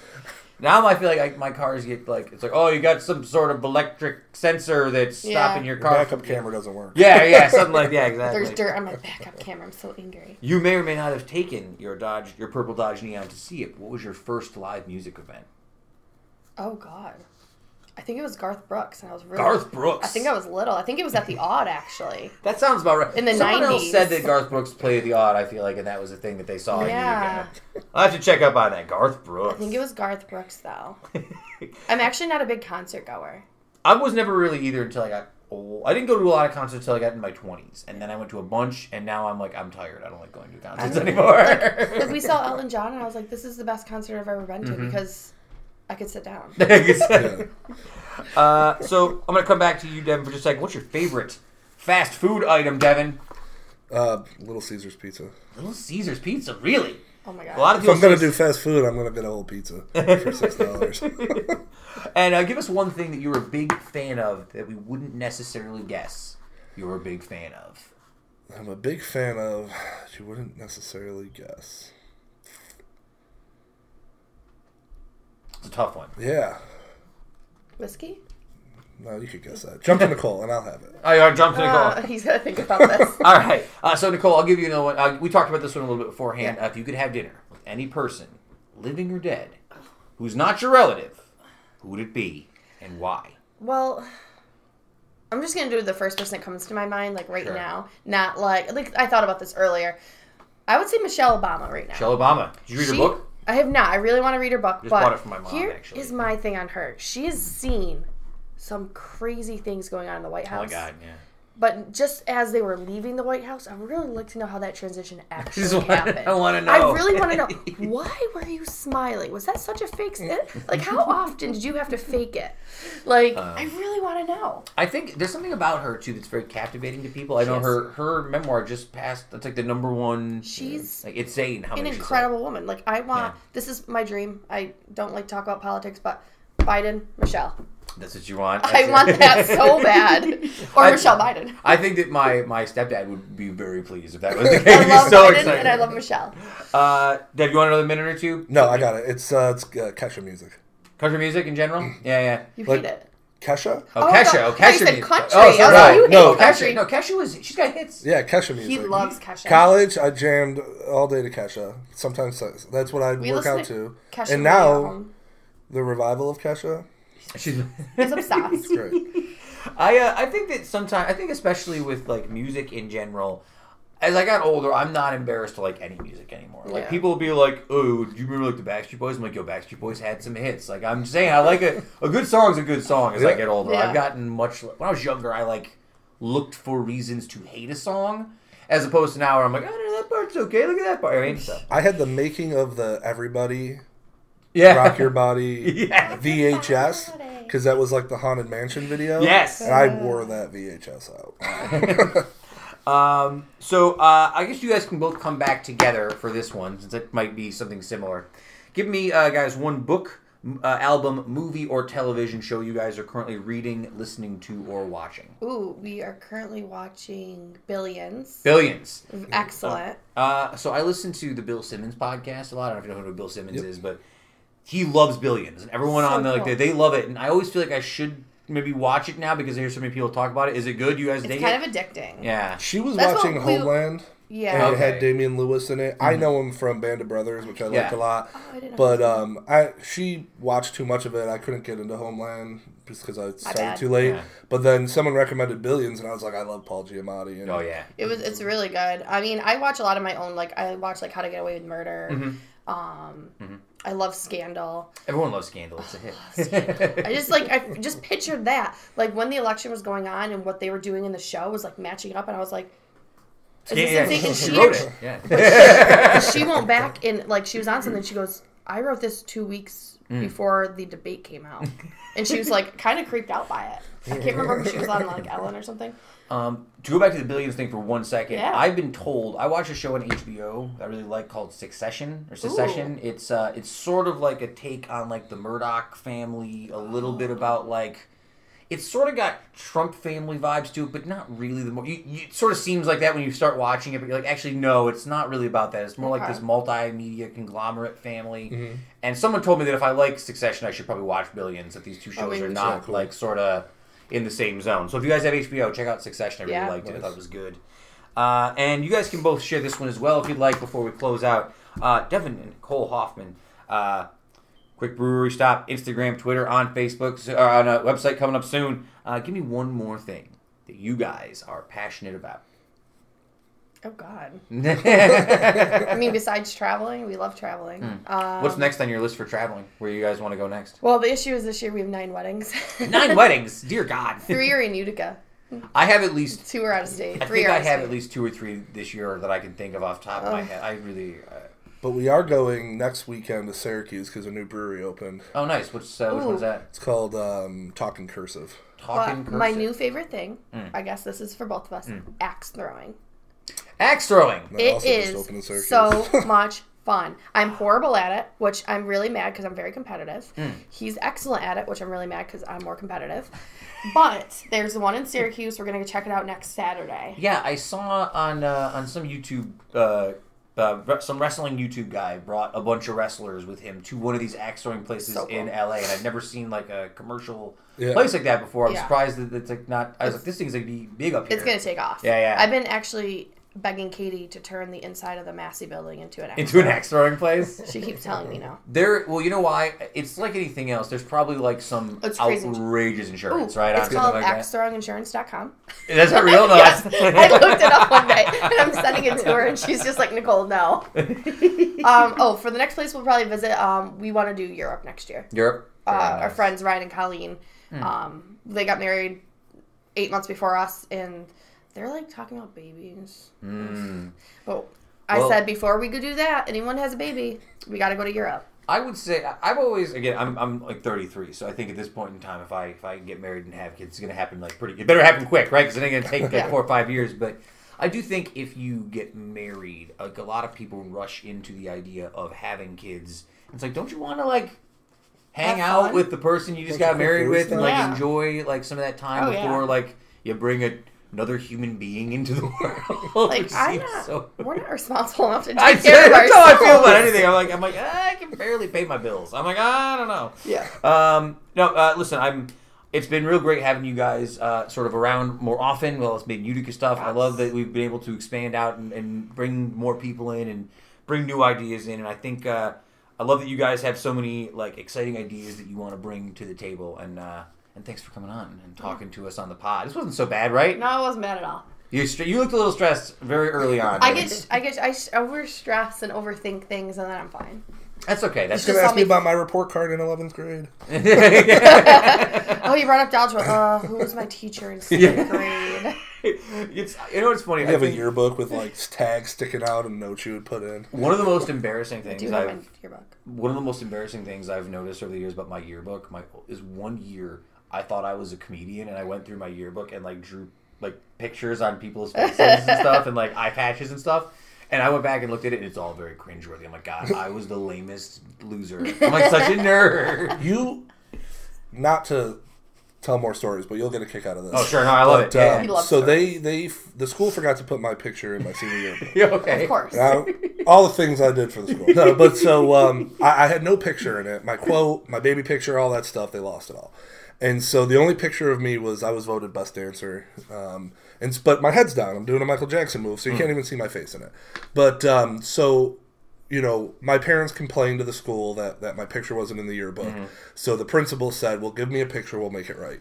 And their way to make it right was to send my senior picture with every diploma out to the seniors. So if you graduated in 07, when you got your diploma in the mail, you also got a Devon Hoffman senior picture with the intention you would stick it in your yearbook. Did you sign it? Well, I got my people thought that they got my diploma because there was no letter explaining it. They just got a picture of Devon, and then it was like, "Oh, this is my diploma." That was oh, weird. And I always remember my mom said the thing she was upset about. She was watching the news, and they just caught like this serial killer, and it showed his now picture and then his senior picture, and she was like, "They'll never be able to do that." For me. So you became a serial killer? Do you um do you remember your yearbook quote before we close out? Do you remember it? uh, mine was embarrassing. It was something from Fight Club because I was very angsty, and that was like a big movie in '99. I'm, I'm actually gonna say if it was my 11th grade quote, it probably would have been that. I think my senior year, I got into the history of like boxing, and I was a big Boxing, yeah. Floyd Patterson Really? fan. Interesting. And um, another story for a longer story Oh, for yeah. another time. But uh, I, Floyd Patterson quote was, "You can do anything in victory; it's in defeat a man reveals himself." And that was my that was my quote through high school Mm. Yeah, I and remember college. I was just I, I got caught up with one the last week with the scorpion and the frog. I put something on Twitter about it, like the the parable about the scorpion and the frog. Yeah.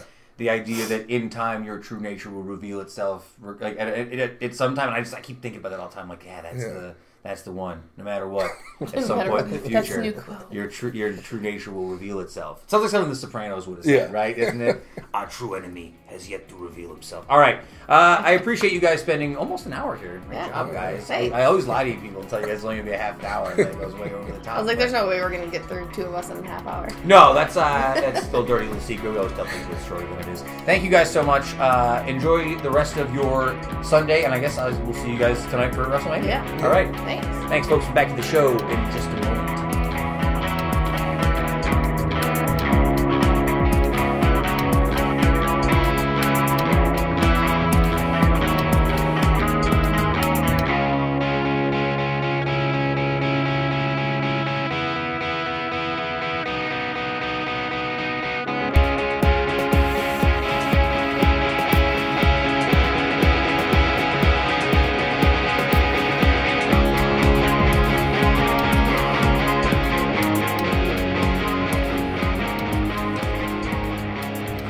We missed a match on the pre-show while we were recording? Who was it? Tony Nese. Did he win?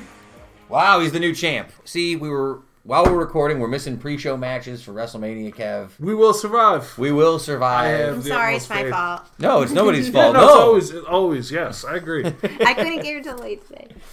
Uh, so thank you to Devon and Nicole. Uh, always a pleasure, and I'll see him in like I don't know, like an hour, I suppose. We're gonna start getting people walking into the studio while we're while we're doing You're probably this. right. You better jump to it. You know who's the most excited of all the like the Made in Utica folks who'll be showing up today? Who's been texting me the most is our good friend TK. He gets really excited for WrestleMania, and I appreciate that. Uh, all right, let's just get into this week's history lessons, and we'll move past them. Uh, they're pretty good this week. Uh, on this day, 1866, long time ago, uh, the Civil Rights Bill was passed. Uh, the Congress enacted a landmark Civil Rights Act on this day in 1866, overriding a veto by President Andrew Johnson. Uh, the law's chief thrust was to offer protection to slaves freed in the aftermath of the Civil War. It sought to negate these so called black codes in the South, which undermined the end of slavery uh, as mandated by the 13th Amendment to the Constitution. Um, in defending the vetoed legislation, Senator Lyman Trumbull said the bill neither confers nor abridges the rights of anybody, but simply declares that in civil rights there shall be equality among all classes of citizens, and that all alike shall be subject to the same punishments. So there you go. Uh, just there you go, Andrew Johnson, vetoing bills, mean guy. Andrew Johnson. All right, moving on. Here's our next wrestling based thing. We're going to talk a little bit more wrestling, guys. Get ready for it. On this date, 1986, WrestleMania 2 took place from three locations Uniondale, New York, Rosemont, Illinois, and Los Angeles, California. Uh, they telecast, this was very ambitious at the time for 1986 to telecast from three separate venues. Uh, there was a 20 man battle royal involving uh, WWE wrestlers and NFL football players. Uh, there was a boxing match between Mr. T and Rowdy Roddy Piper. I just love Friday Night Lights. Uh, and there was a steel cage match uh, in Los Angeles, California, uh, between Hulk Hogan and the late great King Kong Bundy, who when I was a kid I was very scared of. He was a big, mean, scary looking dude. He just passed away like earlier this month. Um, at the time, WrestleMania 2 was kind of a bust. Critical response to the show was very poor. Uh, JT Canton, a critic at the time, said, I'm sure that the idea of doing this show from three different venues sounded like a good idea on paper. It was not effective in terms of producing a quality program. Uh, every one of the matches was a disappointment, from the Hogan Bundy cage match, the Battle Royal, to the Piper Mr. T boxing match. If the big matches are that poor, it hurts the whole show.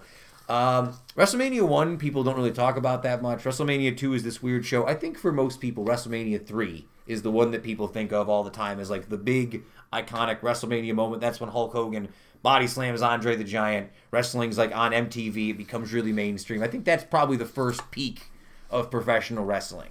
Yes? Am I wrong here? Seems accurate. Yes, sure. Yeah, this is one of the ones I never watch. When we go back and watch all these old WrestleManias, I feel like I've never, never even really th- sat down to watch WrestleMania two. Seems like a bust. I feel like I have to think back and remember it's always Andre the Giant. Andre the Giant was was my favorite, I think, too. Like as a kid, just so big and Yep. that scary voice. I did watch him in like an older wrestling by pay per view earlier this week, and it was kind of sad to look at him. He's so big and it like look at you hurt to walk. Crummy Life, that uh, HBO documentary they did on Andre the Giant was really good. It was amazing. Yeah.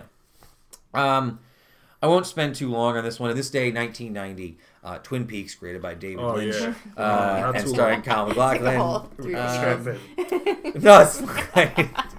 Run to the bathroom. One of the top rated shows in 1990, but declining ratings led to its cancellation after its second season in 1991. Nonetheless, gained a cult following and has been referenced in a wide variety of media in subsequent years. Twin Peaks has often been listed among the greatest television shows of all time. Uh, writing for The Atlantic, Mike uh, Mariani wrote that, quote, it would be tough to look at the roster of television shows at any given season without finding several that owe a creative debt to Twin Peaks. Lynch's manipulation of the uncanny, his surreal non sequiturs, his black humor, and his trademark ominous tracking shots can be felt in a variety of contemporary hit shows. Uh, I'll frame it this way, Kevin. It's one of my favorite television shows of all time. Everybody knows it. I've attempted to get you into the show many times. I feel like for the most part, you're kind of whatever about it. I watched it. about a season and a half with you. What is it about the show that you feel like stops you from getting in the way that someone like me is in? What What is the the part of the show you think you find somewhat repellent? Um, I don't think that there's always enough there. Mm-hmm. Sometimes it's just kind of like doing something weird for doing Yes. its sake. And Okay. it That's seems exactly very. What was it? What was the old South Park? You talking about like sniffing your own farts? Like it seems a little bit sometimes like that. Yeah, yeah, all right. Like yeah, then we'll just have this owl, and they can all argue about what does it all mean. Yes. And you're just like, oh yeah, I oh it's a cup of coffee. Look at it. Who knows? All the mystery. Zach, Like Oh, nothing. They're just out. It. Hmm. Yeah, it seems like they're making it all up. Zach tries to get me, tried to get me to watch it a couple times. There's a and it lot of cool stuff There's about stuff it that that happens and all of a sudden it stops and you're like, I can "Wait, why imagine is this part how it right probably broke some people's brains in like 1990, but I don't know. That was a great way to describe it. I mean, spot the lie. I love the show, but all that's pretty fair. All that's pretty fair. I mean, I'm not here to great. debate it. I I just uh, I find the particular mix of genres to be very like. I can't. When the show came back on its 25 year hiatus, they did the the third season in 2017. I watched a good portion of it myself late at night on television, and maybe it's because I'm in on the mythos, maybe because I'm so deep into the show. But very few shows would brought me through like the range of emotions, like what is going on, to like oh my god, to like horror, to like laughter. It's a very intense show to watch. It's like a roller coaster ride when you're really in and strapped in on it. That's true. I think another thing that I think was probably a little bit tough for me is the translation of because it was so long ago. It's got some really um, dated like look and feel to like some of the people and like the Mm-hmm. Yeah. I mean like haircuts and outfits and Yeah, for sure. sensibilities and stuff.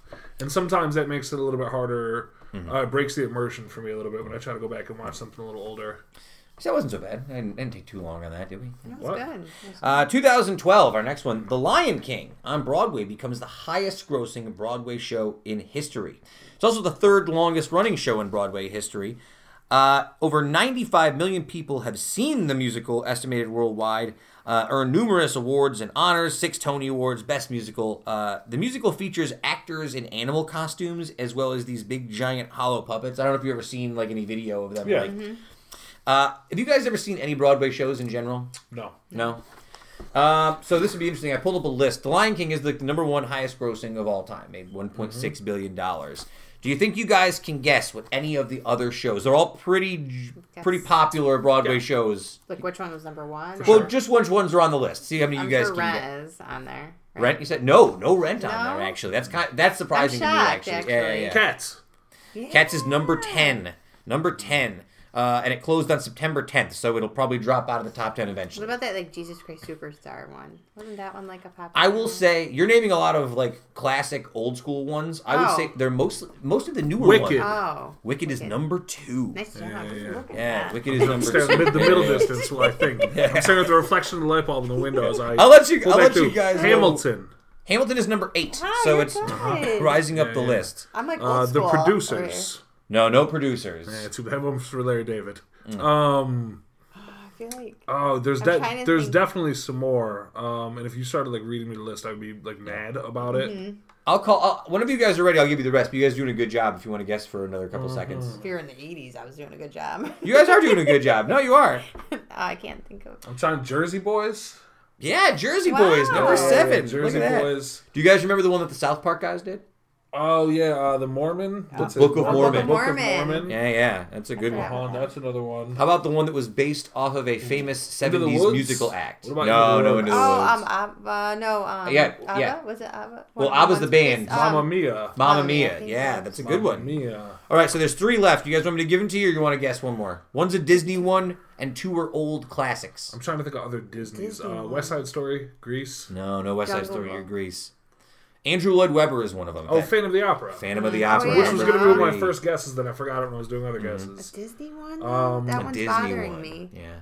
I'm trying to think of what other Disney they did, and it seems really obvious to me in my head. But Uh, the fourth one was a musical that they made a movie version of, and uh, Richard Gere, uh, what's her name? Renee Zellweger was in it. Uh, Chicago. Chicago. Oh, yeah. yeah. there you go. I might bring it. So the last one left is the Disney one. Yeah, it's a tale as old as time. Uh, it's true Beauty as it can. Beast? Yeah, Beauty and the Beast. There it is, number nine. Beauty and the Beast. You guys did a good. That was great. I'm very Yeah. impressed with you guys. I'm Uh, impressed with Kevin. the- I be knowing. I like, I've seen a couple great. Broadway shows. It is a really. I- I'll say this: whether you like musicals or if you you can go see a Broadway show, it's not a musical, by the way. It's not Right, even- right. There's something very cool. Maybe it's the same reason I like wrestling, and the same reason. I like a performance. yes, Mm-hmm. especially I like a a big coordinated performance. Yeah, big live. Co- it feels like anything can sort of happen, and everyone's there. When you're in a room, I watched West Side Story at the Glimmerglass Opera earlier this uh, last year with some of my students, and that was really cool for a lot of these kids who like don't like this kind of stuff. They don't care about music. Just to Did be they think it was cool? yeah. No, Cool. that's Because when you're in a live setting like that and you're watching people do something amazing, like sing an amazing song or do an amazing dance or this amazing monologue and acting, it's impressive when you're in live. It's hard to. It's really nice to break the immersion of like looking at a screen sometimes, right? Even like, you know, sporting events are good for that too in the same way. Uh, all right, moving on. Uh, we sort of talk about this one all the time, but uh, I just picked a particular one. 2014. These are the 24. Oh God, it's always still history lessons. Here's We the last off the one, track last and I one. I forget. thought we were going on something else. Uh, 2014. This is the Rock and Roll Hall of Fame inductions. It was Peter Gabriel, Hall & Oates, Kiss, Nirvana, Linda Ronstadt, and Cat Stevens. So that's I your know all 20. of them. Yeah, I know all of them as well. So I found a list on the internet, and uh, it was the one of the worst lists I've ever read. It was this really, really pompous list that Variety, I think, did, and I'll have to source it, where they were ranking all of the Rock and Roll Hall of Fame candidates all time, like from best to worst. This was the order that they put this class in on the list. So I'm going to go down and uh, and I'll start. Uh, number eight was Nirvana. Number eight all time, and I sort of was like scrub my face. Here was the pretentious line. Ready? The psychological honesty of Cobain's songs was groundbreaking. Sonically, they blew a hole in the radio and wrenched the entire recording industry sideways. I was like, ugh. and you know what? Too, You're not a like Nirvana fan? hundred. I like Nirvana. But like, no, he's hundred percent not wrong. But boy, you don't have to put that much sauce on. it. Yeah. You know what I mean? Like, let Yeah. let, let it. that was the highest. Nobody ranked. needs that much. You know, red sauce on top of the, the item. Just let it breathe. Uh, that was the twenty. That was the highest ranked of the 2014 class. Next one was number 96 on their list was Peter Gabriel. I love Peter Gabriel. I do like Peter Gabriel as well. In the Peter Gabriel too. Uh, for years in the 1980s, post Genesis, he in his own way he was in his own way as radical as Lou Reed or David Bowie. Okay, I don't know about that. Uh, his unexpected albums match disturbing soundscapes over sometimes disturbing subject matter. This is so much. Yeah. Well, you could just write Sledgehammer as a banger. Yeah, I was just gonna Sledgehammer. say. yeah, Sledgehammer is a banger. Just Yeah, listen yeah, to yeah. Sledgehammer. In That your should eyes. be all it is. Also good. In I your think eyes, yes. In Your Eyes is the yes. Sledgehammer. That was so No, good, it's though. true, It's so good though. Uh, I actually like the song Solsbury Hill. Yeah, that's a good one yes, too. Yeah, yeah, yes. yeah. Uh, 19, number 150 was Linda Ronstadt. My mom likes Linda Ronstadt. That's about all I really know. Mom's like Linda Ronstadt. I feel like yeah. Uh, it seems that at this number at 150 is where this guy, whoever he was, started taking his turn and started kind of ragging on these people a little bit. Leaving aside the undeniable voice, I don't know how well the beloved Ronstadt's work has aged. Oh, you don't, sir? Oh, Let me well. hear your album. yeah, let me hear your tracks, brother. Let's hear your album. Uh, so number 197 was Cat Stevens. This is another highly sentimental and non-threatening baby boomer inductee. Todd Rundgren That's and the whole point. Yeah. Todd, the New York Dolls and Roxy Music, all of whom wrote better songs and were far more influential recording at the same time. Cool, bro. True. Right. I mean, True. they are, I but I guess. th- true. now, this is where I get angry. 204. There's only like 290 nominees altogether. Yeah, yeah. Hall and Oates, 204. All I can do is throw up my hands. How is Yeah, this a Hall of. Fame act? I love all. Yeah, nah, bro. Nah, bro. Hits. Hits all day. Oh, looks like TK's here in the building. He's here early. I love it. See WrestleMania. Yeah, yeah. Uh, all right, and number 215 was Kiss. I mean, Kiss sucks, so I don't have a problem no, with I that. So there you go. No, you know, people. Some people go nuts for Kiss, I and I can't. really, I tell you, what, No, weird. I can't. No. couldn't relate. It's not for me. It's not for me, Couldn't dog. relate.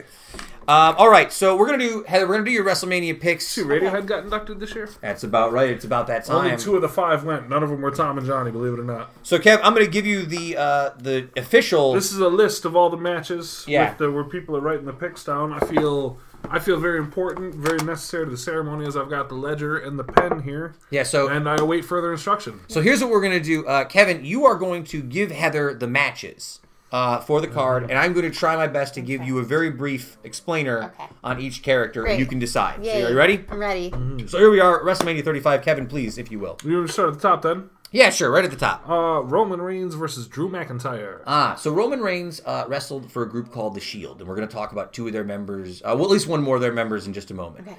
Uh, earlier this year, Roman Reigns uh, was diagnosed in real life with leukemia. Oh, yeah. Uh, this is his comeback WrestleMania match. Uh, his opponent, Drew McIntyre, is uh, the Scottish psychopath. He's a bad man, and he's Big been- giant Scottish guy. I Big remember, I've seen both of these guys Yeah, yeah, before, yeah. so I remember them. Uh, so who do you like here, Drew McIntyre, Which taller, bearded, long-haired brunette man? Roman Reigns. Yeah, for Roman sure. Reigns for sure. For Okay. sure. So Give Roman a. Reigns, he's very popular. The kids love Roman Reigns. Uh, I did not pick him, but that's okay. Okay. Uh, the next match is the Universal Champion Brock Lesnar versus Seth Rollins. Uh, Brock Lesnar, of course, the monstrous beast incarnate, the greatest uh, champion of our era. He defeated The Undertaker. Seth Rollins, sort of the plucky underdog, uh, burning it down. He's not scared of Brock Lesnar, even though maybe he should be. Has been there before. know Is a former is. champion. I'm gonna go with Seth though. Mm, the underdog. Yep. Uh, I'm going to give uh, the next one while Kev's writing it down, unless you want to do it. Go ahead. What, what? I mean, you can. No, go ahead. Whatever you want to do. You do it. Do You it. sure? Do it. positive. I'm I ready. quit. I'm done. I know who some of these people are now from Um, coming over here. the though. the women's championship match, the main event of uh, for the first time in the history of the women main event, Three-way match. Ronda Rousey is a champion. Charlotte is another champion. Becky Lynch has no championships, and whoever wins gets all the championships. I'm. oh, go ahead. no, go ahead, please. No, no, go ahead. I think I want to hear your first choice before I say anything. I'm always rooting for underdogs, so I'd go Becky Lynch. so you already know that Becky Lynch is the underdog. Mhm, I'm just see you're on it. The man. Yeah. So you're going with the man, Becky Lynch. I think that's probably the most popular pick. I think this is the match that most people, even in the mainstream who don't know as much about wrestling, are the most excited about. Uh, next one, Kev. Uh, the champion Daniel Bryan versus member of the New Day Kofi Kingston. Okay. So Daniel Bryan is sort of doing a heel. He used to be the most renowned wrestler uh, uh, in WWE, the most popular babyface. Uh, Kofi Kingston has been in the company for 11 years. This is his big moment. Daniel Bryan is doing two things. He's an eco warrior, so he's mad at uh, people for being consumers. He has a uh, he has a renewable uh, championship belt made of hemp and wood as opposed to leather and metal. It's amazing. Bitter guy who has let success go to his head and is the champion versus the guy who's been there for 11 years and finally getting his shot that he that the people think he deserves with the people behind him. Yes. I'm just gonna go with the, the Daniel. And Daniel Bryan. So you like it. You know, I'm gonna go. Okay. Sometimes there's de- sometimes there's bad guys. Got to Yeah. win. Uh, the next match, the second oldest guys to be having a match, AJ Styles versus Randy Orton. Uh, AJ Styles used to be an indie wrestler. He fought all over the world in the indies, Yep. whereas Randy Orton has been a WWE original. So their angle is sort of about like original WWE versus like an outsider and who's really the man. Is that AJ? AJ's the outsider, yeah. You like AJ? Yeah. All right. Uh, do we want to do all the matches or do you just want to do some of the big ones? Uh, whatever you want to do, man. This is your this is your party. We got a little bit more. Okay, we got about three minutes. Let's try and bust through. Do the next one, Kev. Uh, Triple H versus Oh. Batista. The guy who's the, in charge Mm-hmm. of the company was in DX versus the guy who plays Drax in Guardians of the Galaxy. I'm gonna, Important to note that if Triple H loses, he has to retire from wrestling for the rest of his career. I'm gonna go Triple H on anyway. Triple H, very strong. You don't like Drax the Destroyer. No one has any faith in Drax the Well, Destroyer. because they're not going to make the guy who's the make boss of Triple the H company retire. leave, Unless there's something going on. uh, Bobby Lashley versus the Demon Finn Balor. Uh, Bobby Lashley is the Intercontinental Champion. Uh, Finn Balor uh, wears this makeup and embodies this Only every demon once in a while. character. Never lost. When He's he's never demon. lost as Is he the gonna be demon. the demon? He's He's going to be the I'm gonna demon. go with that. Uh, you're going with the demon. All right. Uh, the U.S. champ Samoa Joe, bad dude, hits hard. Mean guy versus Rey Mysterio, little guy in a mask who's been wrestling for like 30 years. I want the little guy in the You want the little guy in the mask. All right. Ooh, there's a lot in this one. Um, the women's tag team match. You want? Uh, You want me to take this one? yeah, do your thing. All right, let me take this one real here. You've been doing no, you've been doing a lot. I feel Well, I I- appreciate it. Uh, all right, Sasha and Bayley, the Boss and Hug connection. They're the babyface champions. Uh, Beth Phoenix and Natalya. They're like I guess Oh, the Nat- I know legends. Old, yeah, the old ladies. Old dogs. Uh, uh, Nia Jackson, Tamina, the big big, ladies. biggest ladies, and then the Iconics, kind of the wild The card here. the funny uh, semi comedy act, Okay. like best buddies. I'm gonna do that. the Iconics. Iconics. I love. Iconics is actually that's a nice backdoor pick. Yeah, no one's Like- taking I might them. win tonight. There's a possibility. Uh, how about the Miz versus Shane O'Mac? Shane McMahon, the son of Vince McMahon, Kev falls kind of anywhere. Yeah, yeah. I like the Miz, so I'm gonna go. You like- just 'cause I like him. So I like that the Miz has sort of gotten a nice little career for himself. I used to watch him when he was on Road Rules. Yeah, Road, real, Just real remember, I feel like I have to just keep going with it. Uh, we have three left, and then we'll close it up. Uh, Kurt Angle in his retirement Oh, wow, match he's good. potentially versus Baron Corbin. oh, Kurt Angle. Uh, Kev, Okay. you Justin Parkinson refuses to choose the the winner to this match. Kev. Why? Why? He's trying to game the system and cheat. He thinks he's cheat. You think it's a cheating? He's waiting maneuver. for he's waiting for any kind of rumors to break on what might happen on like Twitter and the dirt sheets before he makes a Oh, pick. um, Uh, the Usos. How would you describe the Usos? Like Samoan Usos? brothers? Like It's they're a bunch of like uh like badass guys. They're, they're twin brothers. They're Samoan dudes, long hair. They kick ass. Okay. Kind of gangsters, hard dudes. Been champions a bunch of time. Big time veterans. Are the champions now they're the champions against versus the bar, the big Irish guy and the big Swiss guy oh, I saw Mohawk those guys guy, yeah. before. They're not versus win. uh, Nakamura and Rusev, the Japanese guy that looks like Michael Jackson, and Rusev, the big No. giant Russian in the tank. Versus Aleister Black and Ricochet, uh, tattooed undead demon guy and bald Are, acrobat are guy. everybody listening to this who don't? Yeah, yeah, yeah, Listen to stop. wrestling, watch- to So, wrestling. yeah. I'm gonna go with the first two. the Usos. Yeah. everyone loves them. retain the Like them, they championship. just- And last but not least, Kurt Hawkins and Zack Ryder, this duo who used to be a tag team, they've come back together. They have not won a match so far as a tag team, they're fighting. That's the- their whole gimmick is that these guys have been losing every match for like three win, years. make people- Then all of a sudden they got added in to face these champions, so they don't seem to like them. They always make it look dumb anyway. They're not gonna win. and they're gonna fight the Revival, who are the tag team champs, and they're like old school guys. They're rough and tumble, punchy. They're in the young but old school guys, so they call I themselves like the that. I'm Revival. gonna go with their rival. All right, the Revival. So I will post these picks on Twitter, and you guys can see how Heather fared along with everybody right. else. Uh, people are starting to show up here for our The house is WrestleMania. getting I nuts. there's actually. people- and there's Extravaganza. food, I think. I There's I food see coming. Do you ever feel? See, let me ask you a question. Do you ever feel personally vindicated that you moved back and now there's a whole nation of people who are wrestling fans Yeah. that I go love it. nuts I mean, for I never even WrestleMania? watched wrestling. 'Cause It was all you. Like you brought it back, and this was this is your love it, thing that you set up, and you captured everybody. I know. It's- and You I- hoodwinked everybody. I can't believe it. Uh, it's the scam of the Worked century. everybody into a I shoot. I know. Uh, I'm looking forward to tonight's pay per view. I hope you guys enjoyed this week's wrestling heavy episode. We're two weeks away from 200. Why is not Don Shipman not responding to Yeah, Yo, us? where is saw Don Shipman? By the way, retweeted everybody him. get on Twitter. Is Don Shipman scared? Where is Don Is Shipman? he scared? He must be. Scared. I'll see him in the hell in the cell if he doesn't want to do the podcast. No, Don, please come do the podcast before you leave. We want to come talk to you. Uh, all right, folks. Uh, sayonara, humanoids. Keep it tight. Uh, Woodstock lives. Uh, thank you guys so much for joining us every week. We're getting close to 200. Love you guys. It's WrestleMania. Tell him he can even use his